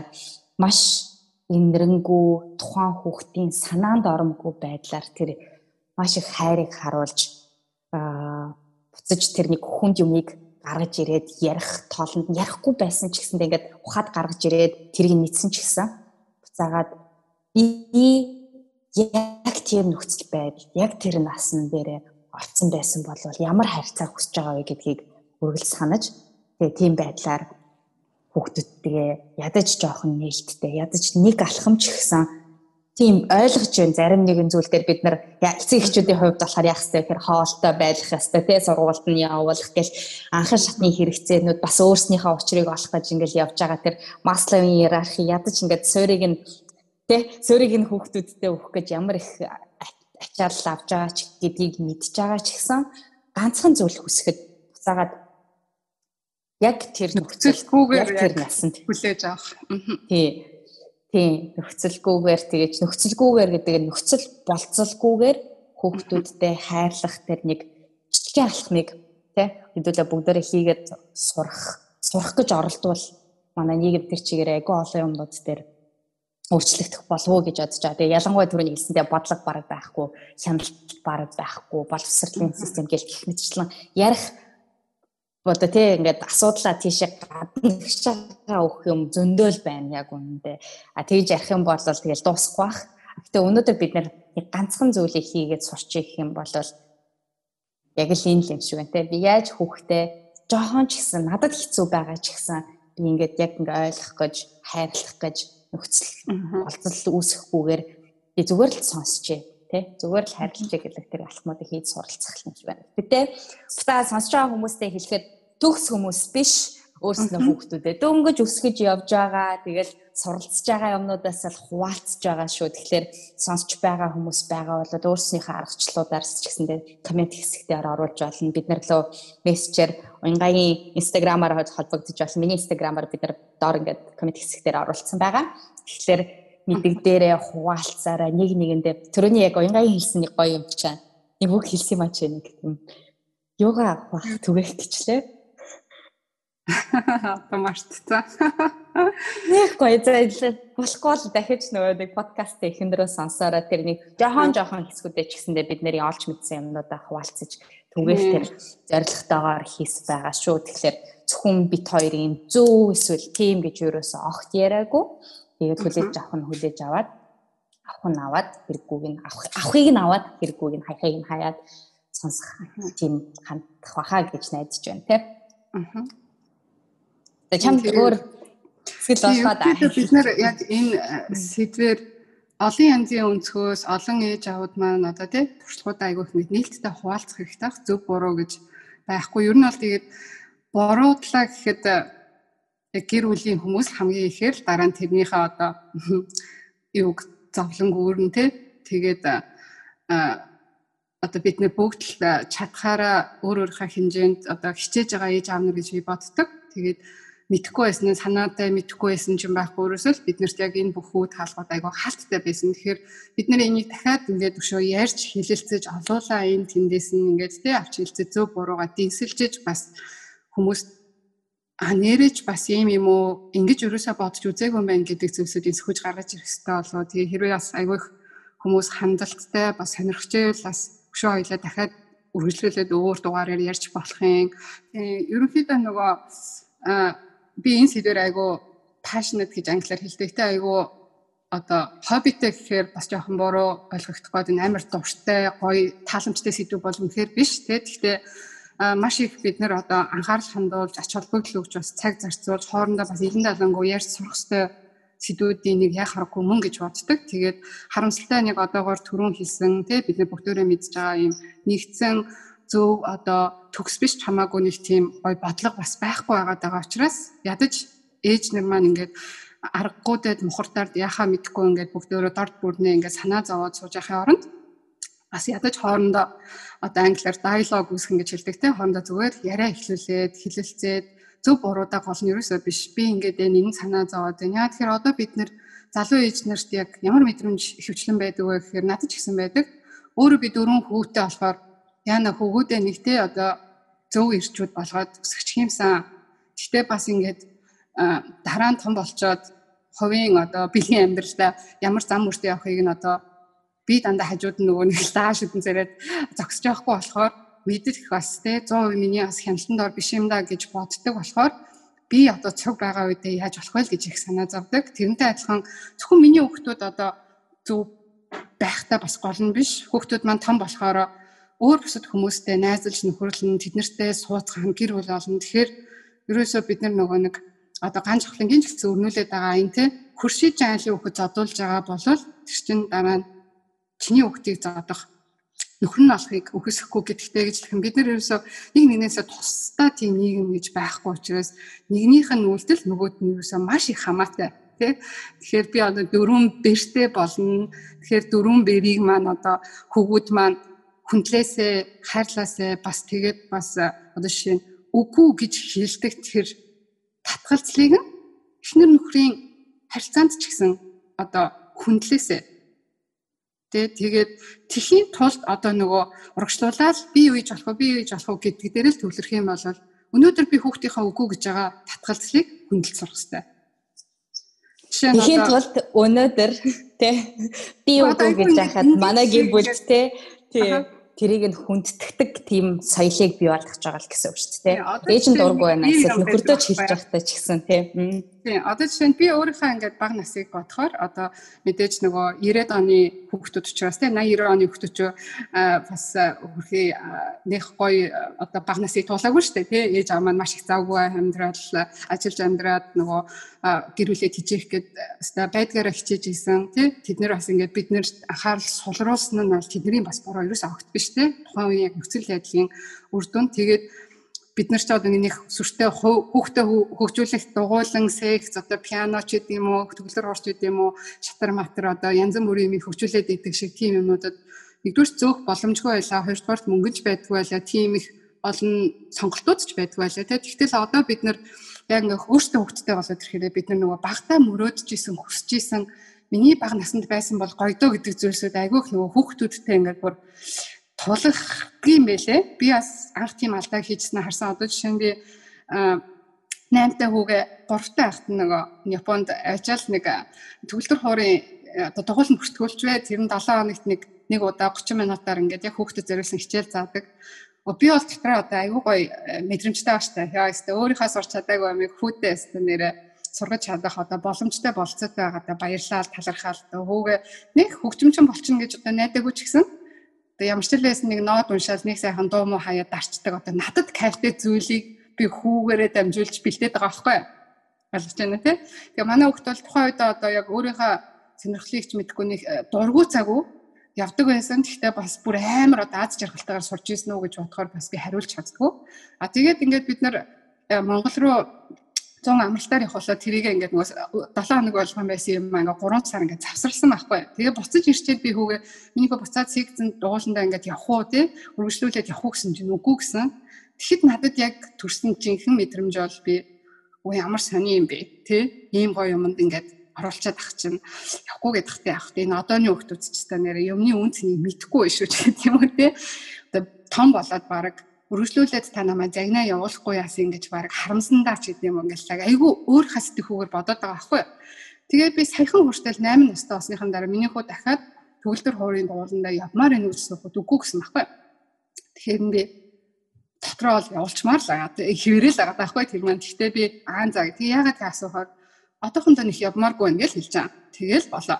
Тэгсэн чинь бас нэг хэсэг нөгөө хөл хөл бөмбөгийн дугууланд өөрөө бүртгүүлэх хэрэг л за очиод бүртгүүлчихлээ. Тэгсэн чинь бүртгүүлэх төдийхөнд л баахан цүнх яг тэрэндэн зориулсан аймс шорт гээл бас л нэг миний хувьд бол одоо зардалтай нэг баахан тэр хөл бөмбөгийн дугууланд нь зориулсан дагалдах хэрэгслүүдийг бас авч таарсан. Би тэрийг одоо авч өгч байхдаа бол одоо дотроо манай хөлт ингээл жил 2 жил яваал энэ гэж бодоод тэрэнд нь хөрөнгө оруулаад ингэж бодоод байгаа байхгүй юу. Тэгтэл манай хөлтний хэдэн сар явж байгаа л бас би болмоор байна гэл болчдөг байхгүй юу. Тэгэхээр бүр ингээл явуулах гэж бас өөрийнхөө хэмжээнд ятгах үзлээ. Миний хүү юмд ингээл бууж амархуу өгөөл одоо юмыг тууштай хийхгүй мэхгүй ч гэдэм юм ингээл хэллээ. Тэгээл цаадагшаа Гэхдээ би туртай хийвэрээ. Гэхдээ би одоохондоо явахгүйг юм ингээл нэг тиймэрхүү хариулт хэлсэн дээ. Тэрийг нөхөртэй ойлгоход бас ингээд аюу хэцүү байгаа байхгүй юу. Гэхдээ одоо би ингээ эргээд харахад тэр чин манай хүүхдийн өөрийнхөө хэмжээнд тайлбарлаж чадж байгаараа хэлж байгаа үгүй гэдэг татгалзал байгаа байхгүй юу. Тэгэхээр Тэрийг нь би өөрийнхөө таалалд нийцүүлээл чи ста мөнгө өрөөд энэ чамааг ингээд явна гэж батсан батсан гэл ингээд одоо өөрийнхөө хүслээр би тэр хүүхдийг хариулуулах гал ингээд их оролдоол дарамтлаад байх тусам тэр чи одоо бас айгүй хөнгөн хэлбэрийн хүчрхийлэл юм байна гэж одоо харж эхлэх байхгүй. Тэгэхээр хүний эмгтэй хүнийг одоо хэлж байгаа үгүүг нь үгүй гэж хүлээж авдаг эрэгтэй хүн болохын тулд эхлээд би тэр хүүхдийнхаа үзэл бодлыг үгүүг нь үгүй гэж хүндэлж одоо татад таалагдахгүйсэн ч хамаагүй зэгчил сурах хэрэгтэй юм шиг байна. Yes, yes. Амар хэцүү. Гой тий.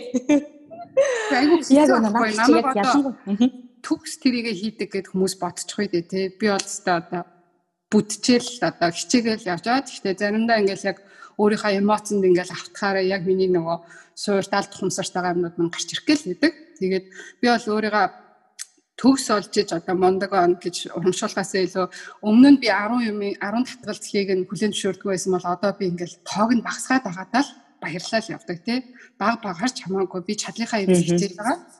Тий зарим нэг юм дээр бол үнэхээр бас одоо хүүхдтэйгээ төгсөлтсөж байгаа л одоо аль болох дундын нэг ашигтай юм хом бодож авах шүү дээ тэгтэл юм байна. Ялангуяа яг наадхан дээр чинь бүр үнэхээр би бүрэндээ 100% санал нийлж байгаа. Тэгээд ялгаа авахгүй яг л чамтай адилхан хүүхдүүдийнхаа бид нар эцэг эхчүүдийн хувьд яадаг гэхээр хүүхдүүдийнхаа сайн сайхны төлөө бүх юм хийж байдаг тийм. А тэгээд тех техтэй ялангуяа бид нар нөгөө нэг өнөөдрийн нийгэмд юу гэж гэхээр арай боломжтой арай нэг гайгүй яг хүмүүстэй ингээд өрсөлдөхүүц хэмжээнд нь болгохын тулд те бидний орч чадаагүй нөгөө нэг нэг гоё байдаг штэ хүүхдэд ирдэг хамгийн том хүнд зүйл юу вэ гэхээр эцэг эхийн биелээгүй мөрөөдөл гэдэг шиг бид нар өөрснөө чадаагүй аваагүй юмнуудаа хүүхдүүдтэй өгөх гээд байдаг тэрийг амар сайн зүйл хайрлж ин гэж бодоод байдаг гэтэл яг ясав дээр би бас яг ялхаагүй туултаа манай охинтой одоо манай охин 11 настай. Тэгээд тэр ингээл янгуутчаа би ингээл ийм юмд явмаар ингээл тэгэл явуулдаг байхгүй. Тэнгүүд нь дараа нь болохоор хүүгээ надад таалагдахгүй би одоо ингэх гэчээд их чинь гэл тэгэл айгүй олон зүйл дээр үгүй гэж хэлэх нэгдүгээрт айгүй том юутай одоо ингэ тэр чинь ингээд одоо баг 6 наснаас хойш тэгэл яг хөө би тэгэл өөрөө өөрийнхөө хүчлийнхаа хэмжээгээр л охинтойгоо яг л тэргээ бас өгөх гэж оролдож байгаа байхгүй. Тэгээд эсвэл 2 жилийн турш өөртөөгөө сайн ажиллаж байгаа яг үнэ хэлгээд ингээд бас бүх сонсогч нартай хэлгээд те. Тэгэхэд чинь би охиноороо юун дээр бахарч байгаа гэхээр амар эвгүй тэр үгүй гэдэг юмыг сонсох те. Ингээл төгөл дээр хуурын юм дээр ч явуулах үгүй лээлээд явуулах уу гингүүт нөгөөдөг чам гүү би сонирхгүй байна гэл тийм гоц чи. Яахлаар ингээл дотроос ингээл бүх юм ингээл буцалж гарч ирэн заяа гэл. Бараг зү ингээл юу гэсэн үгүй гэл ингээл орж ирэн гэхдээ буцаагаад надад нэг тусалж байгаа зүйл бол бясалгал айгүйх тусалдаг. Яг тэр ингээл мэдрэмжүүд тэр хүчтэй мэдрэмжүүд сайн ч юм муу ч мэдрэмжүүд орж ирэнгүүт ээ их болор бэжигээ те гүнзгий амс хаваад тэгэнгүүт нь буцаагаад шууд асуудаг. Хамгийн түрүү нэгэ тайвшрах зорилсон би бол яагаад? гэж асууд яа тэгж бодов гэл. Тэгэл тэр юмаа тайлбарлаж авах хугацаанд би нэг өөртөө хэлдэг зүйл.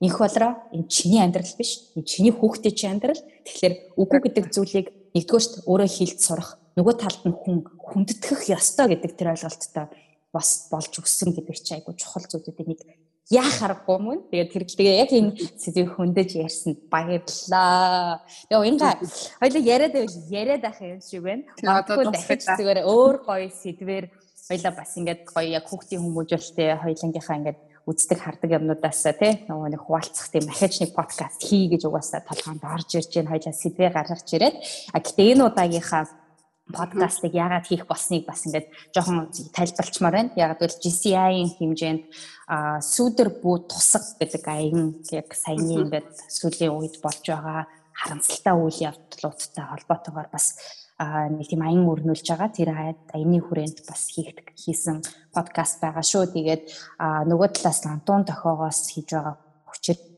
хэлхийг төвчдгүү хүн бай гэдэг тэр хоёр том аян явж байгаа шүү. Тэгэхээр бидний зүгээс аль болох бас нийгмийн дунд ойлголтыг нэмэгдүүлэх хөрснийхөө бас нэг тодорхой хэмжээний тэ нэг жоохон жоохон одооний суралцж байгаа жоохон амжилттай гаргадаг юм шиг санагдж байгаа аргуудаас хуваалцах зайлгаар ингэж өнөөдрийн подкастыг хийсэн байгаа шүү. Тэгээд ингээд цаг гаргаад 4-ийн 4 биш ээ 5-ийн 5 залуугаас тий өөрийнхөө 2 цагийг ингэж надад зарцуулаад залуучуудтай сонсож байгаа хүмүүстээ зарцуулж хамт байсан баярлалаа.